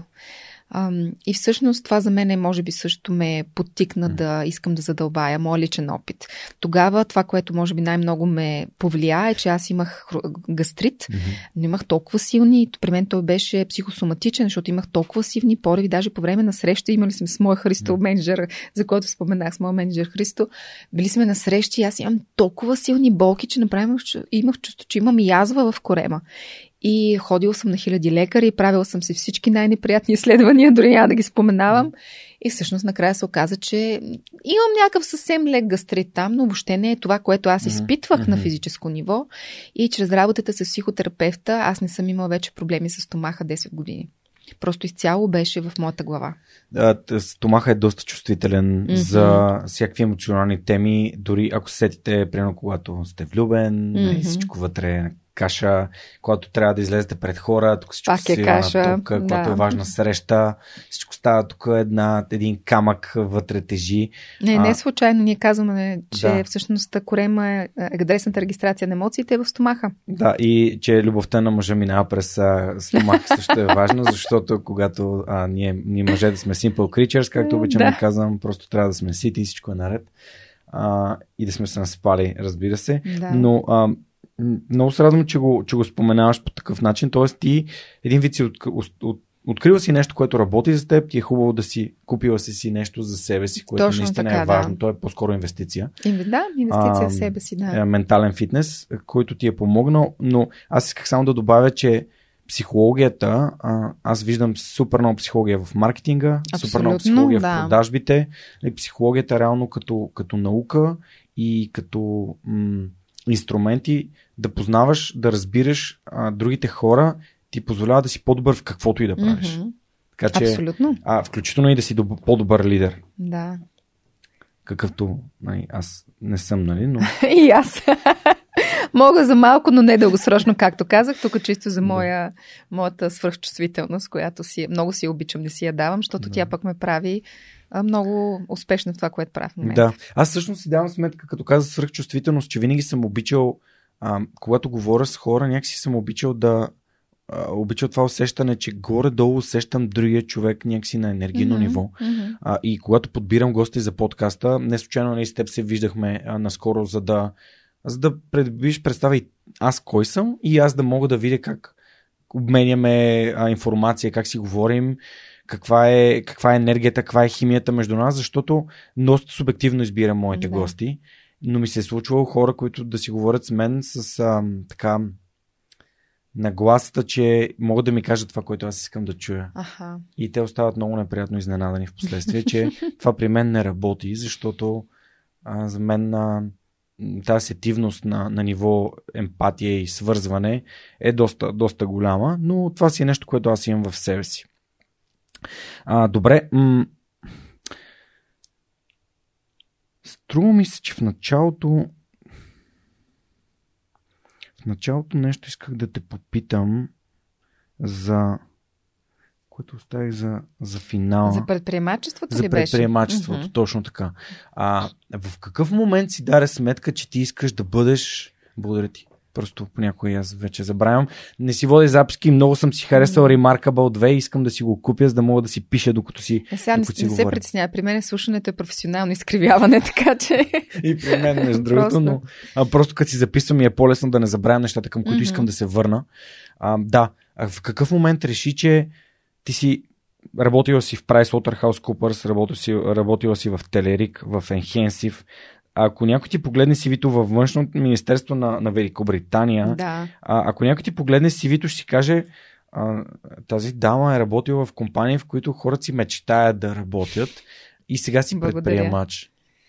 Чак предприемач, да ти кажа, не се препознава в тази идентичност, защото за мен е наистина предприемача, който вече би създал и бизнес. Предприемач, по да би казал, съм психотерапевт и коч на свободна практика, защото все още не генерирам такъв бизнес, който mm. да ам, да не има други хора, да а, храни други хора. Мгм. А, всъщност, моят бизнес се ограничава с моето време. Така че не би го нарекла точно. Той е, е собствен не е бизнес. скалируем, ама пак. Не е скалирал, да. Ам, ама така си е че твой, не... би... Той си е твой бизнес. Абсолютно, да. Просто Което- казвам, защото много хора, Да. да. като си представят предприемач, нали, инвестиции, не има хора, стартъп, нали, аз не съм това, само това искам да кажа. Имам сътрудници, с които работя, нямам още директно служители в No- Not Your Therapy, имам двама колеги, с които работя, които са прекрасни и ги включвам, но работим на партньорски начала. Мгм. С Харио точка 2 също работим като Харе, партньори. страхотен. Така че за мен е тази а, схема, този модел на нетворк, т.е. нетворк професионалисти, които всеки сам за себе си има собствен бранд и професия, да. но когато имаме още проекти си помагаме, тази формула за сега работи много добре. Но да, да кажем, че в момента, когато трябва да се съберат ресурсите, смелостта, да излезеш сам, да се самоосигуряваш, да потърсиш клиенти или пациенти, да си изградиш бранд, та, този елемент се го свързвам с предприемачеството. То да. това е предприемачеството. Да, Да, предприемаш неща. Да, окей, съгласна съм тук. да. Добре. А, чела ли си на това се прави рамене на Айн Ранд? Не.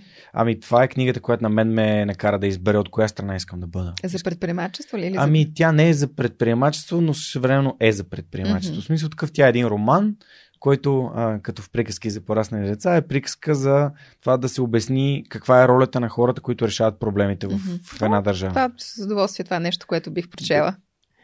Има си доста за четене, ще разбереш кой е Джон Голд а, и човек, който ще спре, а, Джон Голд, човек, който ще спре мотора на света. Логото на свръхчовека е един това, защото аз, ам, нали, използвайки Serenity Prayer, който преди малко казахме, аз вярвам, че човек държи всички възможности и всички предизвикателства на собствените си ръце. И всъщност а, той може да каже, окей, аз имам всичко необходимо да бъда свръхчовек и този, тази сфера нали, е твоя свят, нали, който ти, ти Да. носиш в себе си. А, и увереността да, да, да повярваш, че ги носиш тези неща. Нали. Не казвам, че може да влияеш на другите, може да влияеш на твоя си свят, но ам, то, за мен лично това е да си предприемач, нали, да, си, Мгм. да имаш тази Окей. отговорност и Тук бих се осъзнатост. съгласила, да. Да, но това си е някакво мое тълкуване. Мгм. А, много често ми се случва да си говоря с хора, които имат различни дефиниции на думите. Да, ето както и при нас се получи, То- да. Току-що нали, го, го изяснихме това, а, което пък редовно води и до конфронтация, защото ама не, това не значи това, ама той еди какъв си. Та, ето нали, нивото на, на емпатия и на провеждане на един разговор, в който искаш да разбереш другия какво иска да каже, Мгм. без да го осъдиш преди той да е завършил и да ти си готов да му дадеш контраргумент. А според мен е супер важен и do want to be happy or want to be right. Да. А, и да сега те поведа към реално следващия въпрос за mindfulness. Мгм. Ти спомена mindfulness. Може ли да опишеш нали, какво е mindfulness? Ние и днес използвахме малко повече чуждици, но все пак. Mindfulness, да кажем на бърки, самосъзнатост. Не се превежда и разбира, може би, на 100% Мгм. по начин, по който значи на английски, но мисля, че най-добрата альтернатива на български е самосъзнатост. Това е наистина едно умение, в който ти да си присъстваш за себе си в настоящия момент, да имаш съзнание за тялото си, за това, което се случва в главата ти и активно да присъстваш в настоящия момент. Мгм. Така бих описал състоянието да си mindful или да си самосъзнат в момента. Често това се получава чрез, когато нямаме опит, понеже много хора като чуят mindfulness, те го свързват с медитация, с дишане, с други практики с тялото. Тези практики наистина ни помагат да почнем да тренираме това, това състояние на самосъзнатост, защото чисто от само себе си, ние като не сме го тренирали примерно 30 години, не можем изведнъж да се научим на него. А то е изконно присъщо на всеки човек. И много често за това mindfulness или практиките по самосъзнатост включват дишане, включват медитация, включват а, връзка с тялото, някакъв тип а, сканиране на тялото, а, включват също прогресивна мускулна релаксация, примерно работа с различни мускулни групи, просто за да може наистина да подпомогнем нашия мозък да се откачи от мисълта, да се свърже с усещанията ни в настоящия момент. Ето сега, примерно, ако трябва да направя един бърз чек на моя mindfulness или моята самосъзнатост, аз как съм в момента в този разговор. Даже и ти може да направим заедно, да сложим краката на земята. Да, и двамата бяхме, между другото, сключени. Не знам дали се вижда. Значи с крака е така, нямаме Да. граундинг. Много е важно да сме съ- самосъзнати, да имаме добър граундинг. Тоест, позицията на краката Заземяване. заземяване, точно така. Това ни свързва с земята, въпреки че сме на някакъв етаж, все пак ни дава опор, усещане за сигурност възможност да усетим гърба отзад на облегалката. И двамата имаме обледалка, да усетим седалката на седалището, може ръцете да ги оставим където ни е удобно и просто да усетим в момента как е нашето тяло. Като да направим ли две, една-две минути ще. С удоволствие. Окей okay ли си? Леко Разбира да притворим очи или да ги Разбира снижим. Се. Добре като сме застанали в добра позиция, със сигурност добре е сега тук малко ми е сложно. Но... Ами, така може би не ти е естествено. Значи, а, така, ами, естествено. естествено. Хубаво е да. е да е естествено Правда. усещането. А, тук много аз от моят учител Ажан Брам уча страшно много. Той е а, един монах. Всъщност не е важно да си изряден като позиция, а да се чувстваш добре, наистина. Ако си много стегнат или много разпут, няма да стане. Така че на оптимално отпускане можем да снижим погледа малко надолу или да затворим очи. От тези от вас, които карат или бягат в момента, не го правете, направете го друг път или спрете. А, така че да сме в едно състояние на покой, в което сме нито супер отпуснати, нито стегнати, а сме в едно спокойно състояние на нашето тяло, като можем бавно да насочим вниманието към нашето дишане и просто да усетим как е нашето дишане в момента, какво се случва. Дали дишаме бързо или бавно. Дали вдишваме през носа и издишваме през устата или обратното.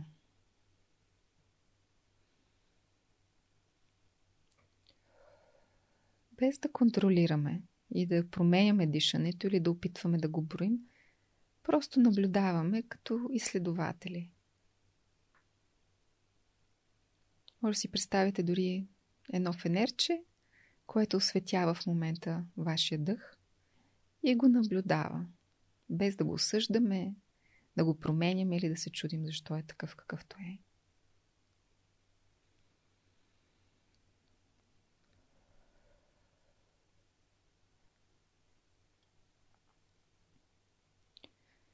Когато сме готови, можем да преминем от дъха към пръстите на краката, да усетим пода под нас. Може би вие сте у дома с чорапи, може да усещате подметката на обувките, може да усещате чисто пода под краката.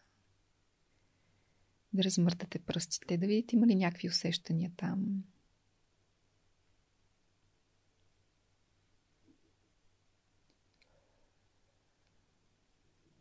Ако се появяват някакви мисли, това е окей, okay, особено ако не сте ползвали или не сте правили такъв тип практика.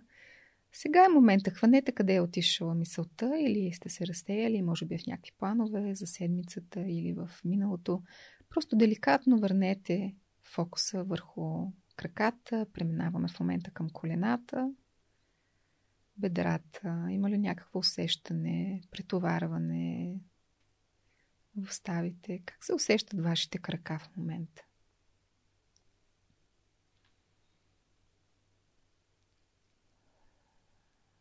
Продължаваме нагоре към седалищните мускули, към корема. Може в момента просто да усетим какво се случва в моят стомах. Дали съм гладна или жадна. Дали ми е свит стомаха или отпуснат. Има ли някакво напрежение там?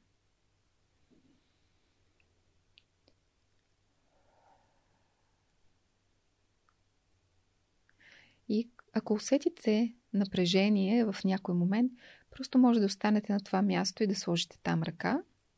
Или просто да опитате да дишате през него, като осветявате фенерчето. Дишвате през това място, издишвате, може да е корема, гърдите, раменете. Издигаме се нагоре към гръдния кош.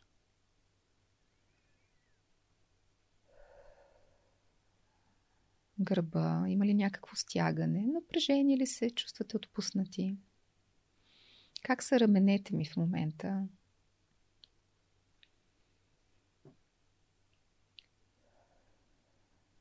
Даже може да си представите как, за да се отпуснат, дори ако са леко напрегнати, може леко да ги отпуснете надолу и да си представите, че раменете ви са закачени на една закачалка и могат спокойно да почиват. Преминаваме през ръцете, лактите, дланите. Какво усещате в ръцете? Има ли хлад? Има ли лека влажност? Дали са топли или пък леко неспокойни? наблюдаваме без да даваме оценки или да се критикуваме защо са така моите ръце в момента. Това е моето усещане и то е окей. Okay. Преминаваме през лактите, връщаме се на раменете, преминаваме през врата. Тук отново даже може леко да раздвижим и да усетим има ли някакво стягане, усещане. Може да се чувствате релаксирани. Какво се случва във врата ми в момента? Дали го изпъвам много или просто стоя спокойно?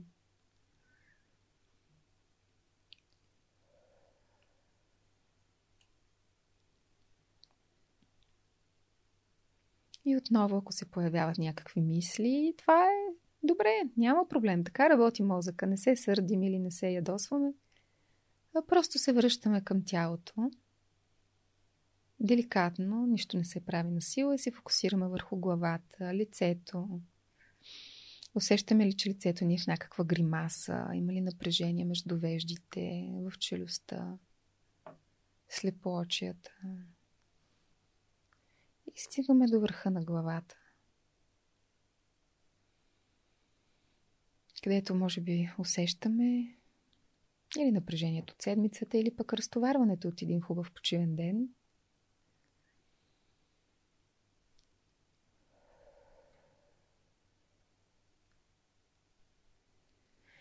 И когато сте готови, може леко да излезете от тялото, да започнете да усещате отново средата наоколо Температурата в стаята, дали е топло или студено, има ли някаква миризма. Други усещания, които може да хванете с вашите сетива и когато сте готови да се върнем тук и да отворим очи. Много яко. И така, колко беше тази практика, не знам, ама така си я пуснаха. 4-5 минутки. да. Мисля, че беше много приятно.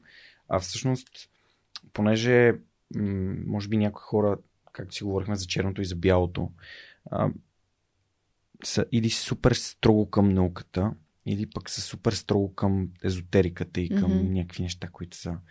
А, но да имаш това време да спреш и да просто да, да почувстваш тялото си, да усетиш mm-hmm. дишането си, как, как гърдите се отварят, как си поемаш въздух, как издишваш. А всички тези неща са м- много така, мен, мен винаги много ми помага да, да се успокоя, mm. за да спра да взема емоционални решения, особено mm. когато съм супер емоционален. Ама това не е езотерика, ти много добре знаеш. Мисля, да, да, това е знам, чисто... но затова го обясняваме, mm-hmm, че да, нека, нека ти всъщност да като психолог а, използваш а, тези похвати, защото ти можеш да дадеш позволение на, на тези хора, които са дошли и се консултират с теб, точно в този момент mm-hmm. да си дадат тези 5 минути, които имат нужда. Да. И това е много, за мен лично е много важно, а тъй като сме в един нон-стоп кръг, препускаме след, след опашката си, пак и пак и пак. На автопилота, както обичам да казвам. да, но ежедневието така ни е създало да, да, да гоним следваща и следваща, следваща задача. А, така че аз. А... Да, тези практики, те са и много практични. Наистина, mm. някои mindfulness практики може да включвате нещо кратко от такова. Mm. Може да е дори една техника за дишане, която аз да направя по време на борт митинг, в който ми е страшно напрегнато. Аз мога просто да се дръпна назад телесно. Mm-hmm е така на бръчка да усетя, че съм стъпна, защото когато съм в борт митинга, аз съм там в конфликта, я презентирам, мисля си, нали, сега как ще ме приемат. В един момент, дори ако изляза от тази динамика mm-hmm. и се върна в тялото и си поема въздух дълбоко 3 до 5 пъти, аз също мога да съм грандиран, да се грандирам, да се заземя и да съм по-съзнат mm-hmm. в момента. Така че не е задължително, не е хубаво е за да практикуваме, да се учим да оставяме това пространство. Десетина минутки най-малко бих казала за начало, mm-hmm. някой отива до 15, 20, 30 да. и повече. Христо е Хри... герой. Да, а, Христо медитира, той си прави вече дълбина медитация. Mindfulness практиката е по-скоро а, не, не, не е екзистенциална или трансцендентна медитация, по-дълбока. Тя е една наистина техника за самосъзнаване. Но е добро начало. Сега. Добро начало, прекрасно, да. да. И а, това, което нали, само искам да добавя, ти каза нали, си поем дълбоко дъх, а за мен е много важно да кажем да, да, да когато отпускаме дъха си по-дълго време, тогава се успокояваме. Mm-hmm, и по-дългото издишване е това, което ни успокоява, защото по-голямото вдишване реално значи повече кислород, mm-hmm. а по-скоро е fight or flight. Да, ми може да хипервентилираме. Да, да, можем да, получи, да, да, можем да хипервентилираме, така че а, mm-hmm. просто хората, нали, дъха, не стигнахме до там, но това е едно от много важните, един от много важните инструменти, които Мгм. могат да ни, да ни успокояват. Също аз самия доста ползвам. Докато се боря, докато загрявам дори в тренировката, винаги се стремя да дишам само през носа, Мгм, да. което ограничава достъпа на кислород, а, което пък ми дава възможност по-бързо и с по-малко кислород да се възстановявам. Тоест не съм непрекъснато като едно куче изплезил език и опитвайки си да поеме въздух. Да. А което пък ми дава възможност, когато е много интензивно, наистина да, да, да увелича капацитета си, когато започна Мгм. да дишам по-интензивно. И, а, но това си е, си е друга наука за, за дишането. Може би ще Да. е готино да покани някой да. Може, да. Аз знам, за това не, не ми е Да. специалността, ако трябва да съм, Да, да, да съм просто- честна, но това е много важен елемент наистина Да. и е важно за mindfulness практиката. Просто пак да кажа, м. mindfulness практиките не са само това, не са Да, да. само дишане. Ти можеш да си съзнат в една среща, дори по време на интервю за работа или ти да водиш нас, а, някаква среща или да, да пишеш някакъв проект и просто да си самосъзнат в този момент и дори да усетиш момента, я да видя аз напрегнат ли съм, заинтересуван ли съм, нали, да усетя, ако сърцето ми бие, дори ако в този момент аз усещам, че има нещо в тялото ми, усещам, че сърцето ми тупа, дори ако мога на глас и на ум да си кажа, аха, ето сега сърцето ми бие, това какво значи? Може би значи, че съм развълнуван, че на мене ми е важно този проект да мине добре. И в а, начина по който ние назоваваме усещанията ни, ние успяваме, да се грандираме с тях също да се заземим, защото вече те стават не амагинерни, ами наистина актуални за нас. И чисто в такъв момент, ако усещаме някакви такива телесни линии, се свил стомаха, както ти каза, а, покрай някой дедлайн, да си отделиш няколко минутки да усетиш и си кажеш, аха, свит ми е стомаха, защото ми е важно, защото ме е грижа, без да се осъждаме. Това може също да помогне да се отолуи тъв- тревожността и да се смали напрежението в тялото. Защото ние му даваме малко пространство. Мгм. Не го тикаме в някакви коти. Аха, окей, добре, това съм, аз съм тревожна сега, бие ми сърцето, малко ми изсъхва устата, но това е естествено, защото се вълнувам. И само като го изказвам, аз започвам Да. да, да се приемам и да се успокоявам повече. Едно от нещо, което искам да те върна е към а, тази практика, която ти каза в началото за белия лист и за това да запишем нещата, които ни отнемат Да. енергията, които ни дават енергия и ни зареждат. Да. А, има ли а, други, други начини, по които ти използваш белия лист като в, в, в практиките? Аз лично, особено на хора, които, които са част от обществото нали, на свърхчовека, хора, които подкрепят подкаста и често, често тях си говорим за, примерно, търсят някакъв а, отговор на, на, на, на проблем или на предизвикателство в живота си. Обикновено им казвам да, да запишат всички решения, които им идват на ум, просто да Мгм. поразсъждават над, над въпрос само над, над листа. А защото понякога не, не забелязваме всичко, което, което имаме в себе си и всички възможности. М, Ние да. обикновено сме, особено в емоционално състояние, сме много фиксирани върху това, което винаги сме правили или това, което по принцип е, всички ни казват да направим. Но може да има много решения, за които ние не се сещаме, дори да са някакви измислени, но това ни позволява да излезем от тази рамка ограничение. Добре. Ми кажи ми, имаш ли някаква ситуация, някаква кърън, за да измисляш то така? Ами, Много да, неща, е, ма. сега, пример, Нещо, което да, ти е казус или ситуация, която ти е комфортно да споделиш. Да, ще използвам нещо за мен. А, примерно, ам... да, значи ситуацията е следната. Имам един бизнес, който е услуга Мгм. и искам да го направя да е продукт, за да го, за да може да се да ескалируем, да може да се продава повече. И проблема, който виждаме е как да представя това нещо на партньора си. Мгм. На твоя партньор. на моят партньор, в Мгм. който сме 50 на 50, искаме Мгм. да... И аз искам да му представя тази идея и да му, да му продам идеята да включим трети човек, техническо лице, Мгм. който да ни, да ни помогне да го, да го създадем, да го автоматизираме и реално ам, това нещо вече да, да може по-лесно да, Да. Да хем да достигне до повече хора, да помогне на повече хора, да генерира повече приходи, да, да отнеме по-малко от нашето време, защото е автоматизирано. Супер. Добре, тук може би от коучинга повече, не от психотерапията, но две неща ми схрумват, които може да М. са ти полезни, са на бял лист хартия. Едно е да си направиш empathy map за твоя партньор, защото той ти е таргет аудиторията в момента. Empathy map се прави, представете си, може да нарисувате едно човече в средата, Мгм. като е добре да си напишете четири елемента, които могат да излизат като прозорчета от него. Може и на лаптопа да си го направите, но на хартия е по-творческо. А, и да помислите какво знаете как този човек се чувства спрямо темата, ако знаете или предполагате. Да. А, какво може да каже, как се чувства, какво вярва и какво би направил. Тоест емоция, когниция, вяра, а, какво бих направил и какво казвам. Мгм. И реално ти познаваш твоя партньор доста добре, мислиш за него в контекста на това, което искаш да, да му предложиш и се опиташ точно чрез емпатия да разбереш неговата позиция потенциално относно тази тема. Какво ще чувства, какво може би ще си мисли, какво казва, за да опиташ да го разбереш по-добре. И разбирайки го него по-добре, какви са вашите, не знам, предпоставки, вашата история, той какви предпочитания обича, ти можеш всъщност след това да подготвиш твоята комуникация към него по начин, по който ще го докоснеш и ще можеш да го спечелиш. Нали, това не е манипулация, това е чисто емпатия, аз да разбера човека и да се опитам да се свържа с него на това ниво. То всяка комуникация е манипулация в някаква форма. Това е моето тълкуване, Да, че но- ти се опитваш да повлияеш на другия човек. Съзнателно или не, ти го правиш за негово добро и не е нужно той да приеме всичко това, което казваш за истина. Точно И това е така. негов избор. Така е. Е. Вие може да имате различни мнения, но най-вероятно, щом сте партньори, тук бих съдила, Да. че имате общи ценности Да. със сигурност. Или имате поне някакви базови core beliefs или а, вярвания, които ви обединяват, така че това няма да е трудно за вас Мгм. да стъпиш на тези общи ценности и вярвания. И вече познавайки него като човек, а, да усетиш а, разигравайки та- този емпатимат, може би няколко листа ще направиш за няколко елемента от проекта, а, да усетиш да се свържеш с него, за да може ти да си подготвен и настроен за него по-добре, отколкото нали, той може би ще бъде с Мгм. тази ситуация. Като ако искаш да си подготвиш а, самата комуникация за проекта, има две структури, които аз много обичам. Те са от курсовете по комуникация, сигурно си ги срещал. Едната е а, what, so what, and then what. Чувал ли си я тази Не, структура? не съм. Тоест, подреждаш си или elevator pitch, или презентация, Да. или аргумент, който искаш да, Мгм. Да представиш на партньор, инвеститор или колега, като структурираш информацията по този начин. Какво? Т.е. каква е идеята? Какво ти казвам? Да.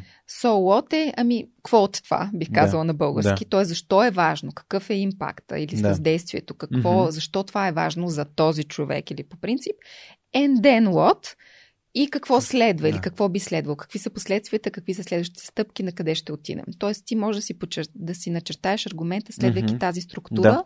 Тук има много neuroscience, неврологични изследвания, които наистина показват, че по този начин структурирана информация тя се възприема доста по-бързо. Другата формула, която може да... Аз тази, с тази структура харесвам повече. Другата е solution, benefit и outcome, мисля, че беше. Да. Но тя е малко по-маркетинг ориентирана. Да, окей. Аз харесвам тази, която е като история. Супер така че яко. вече, имайки емпати мат за твоя партньор, Да. ти знаеш той как се чувства, как мисли, какви са му ценностите, как говори, какво би направил, подготвиш си твоята история и действаш. Това е супер яко, супер практично. Много ти благодаря, Вели. Това беше наистина много ценно. А, добре, дека да минем към последния въпрос за, за нашата среща днес. А, и то е именно м- откраднат от Веско и от Васко и от техния Добре. ток на DFBG All in One 2019. А именно как да направим България едно по-щастливо място. Направете себе си по-щастливи. Супер. Просто България това сме ние хората. Ако ние всички се чувстваме по-щастливи работим върху себе си, имаме удовлетворение, ще имаме една щастлива България. А, благодаря ти много, Велина. А, на гости ми беше Велина Гето от Not Your Therapy. А, беше изключително ценен за мен епизод. Много приятен, много неща научих и доста неща съм си взел, които да прилагам за напред а, за себе си, защото вие ме виждате така всеки, всеки епизод, всяка следваща седмица, но всъщност аз също минавам през един процес, който има ново осъзнаване и нови неща за мен и се опитвам непрекъснато да ставам една по-добра версия на себе си, без да се сравнявам с другите хора. Благодаря ти много. За мен беше удоволствие. Благодаря, че, че беше тук и сподели с нас а, тази а, своя а, неделя, своя почивен ден. Ако епизод ви е харесал, моля ви, споделете го, разкажете за него на приятелите си, дали в YouTube, дали в Spotify, пуснете някоя стори в Instagram. Наистина това е нещо, което захранва моето а, горивото на, на е, ракетата на свръхчовека да продължава да лети и съответно да ви разказва все повече вдъхновяващи истории. Знаете, всеки следващ вторник любимата ви платформа слушане на подкасти, а пък ако това ви е харес, което правим ви харесва, може да подкрепите подкаста през сайта на Свърхчовекът. В горния десен ъгъл ще намерите бутончето Подкрепини. Може да изберете дали месечно или еднократно, както вие прецените. Благодаря ви за всичко и ще се видим следващата седмица. До скоро!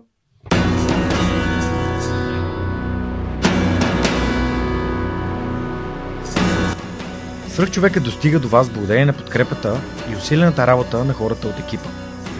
Това са Анна Мария Ангелова, Анелия Пейчева, Марин Митев, Моника Ангелова, Слав Радоев, Симеон Миронов, Цветелина Тотева, Ясен Георгиев, Яница Цонева и Теодора Николова. Този епизод достигна до вас благодарение на подкрепата на патроните на подкаста.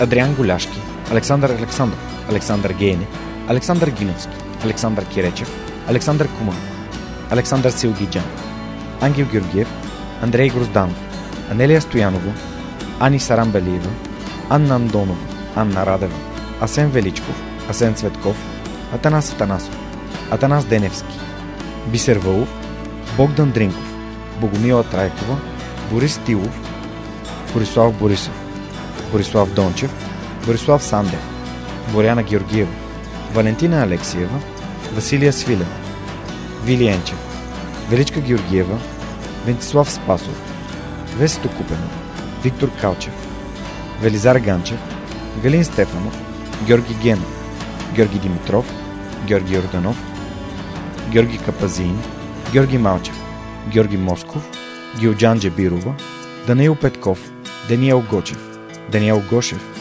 Денислав Здравков, Деница Димитрова, Джанер Кафеджи, Джейн Димитрова, Диана Мечкова, Диана Рангелова, Димитър Дечев, Димитър Димитров, Димитър Колев, Димитър Куртев, Димитър Парушев, Добри Кусов, Евгения Гъркова, Евелина Костадинова, Ели Спасова, Емил Иванов, Емилия Цветкова, Емилиян Николов, Емин Мола Ахмет, Енчо Боев, Живко Джамяров, Живко Тодоров, Захари Захариев, Ивайло Кенов, Ивайло Методиев, Ивайло Христов, Ивайло Янков, Иван Банков, Иван Белчев, Иван Игнатов, Иван Кузманов, Ивелин Стефанов, Игнат Ганев, Илиян Иванов, Илко Шивачев, Ина Тодорова, Йордан Василев, Йордан Димитров, Ирена Иванова, Камелия Танасова, Камен Стойков, Катерина Апостолова, Катрин Стоилова, Кирил Юнаков,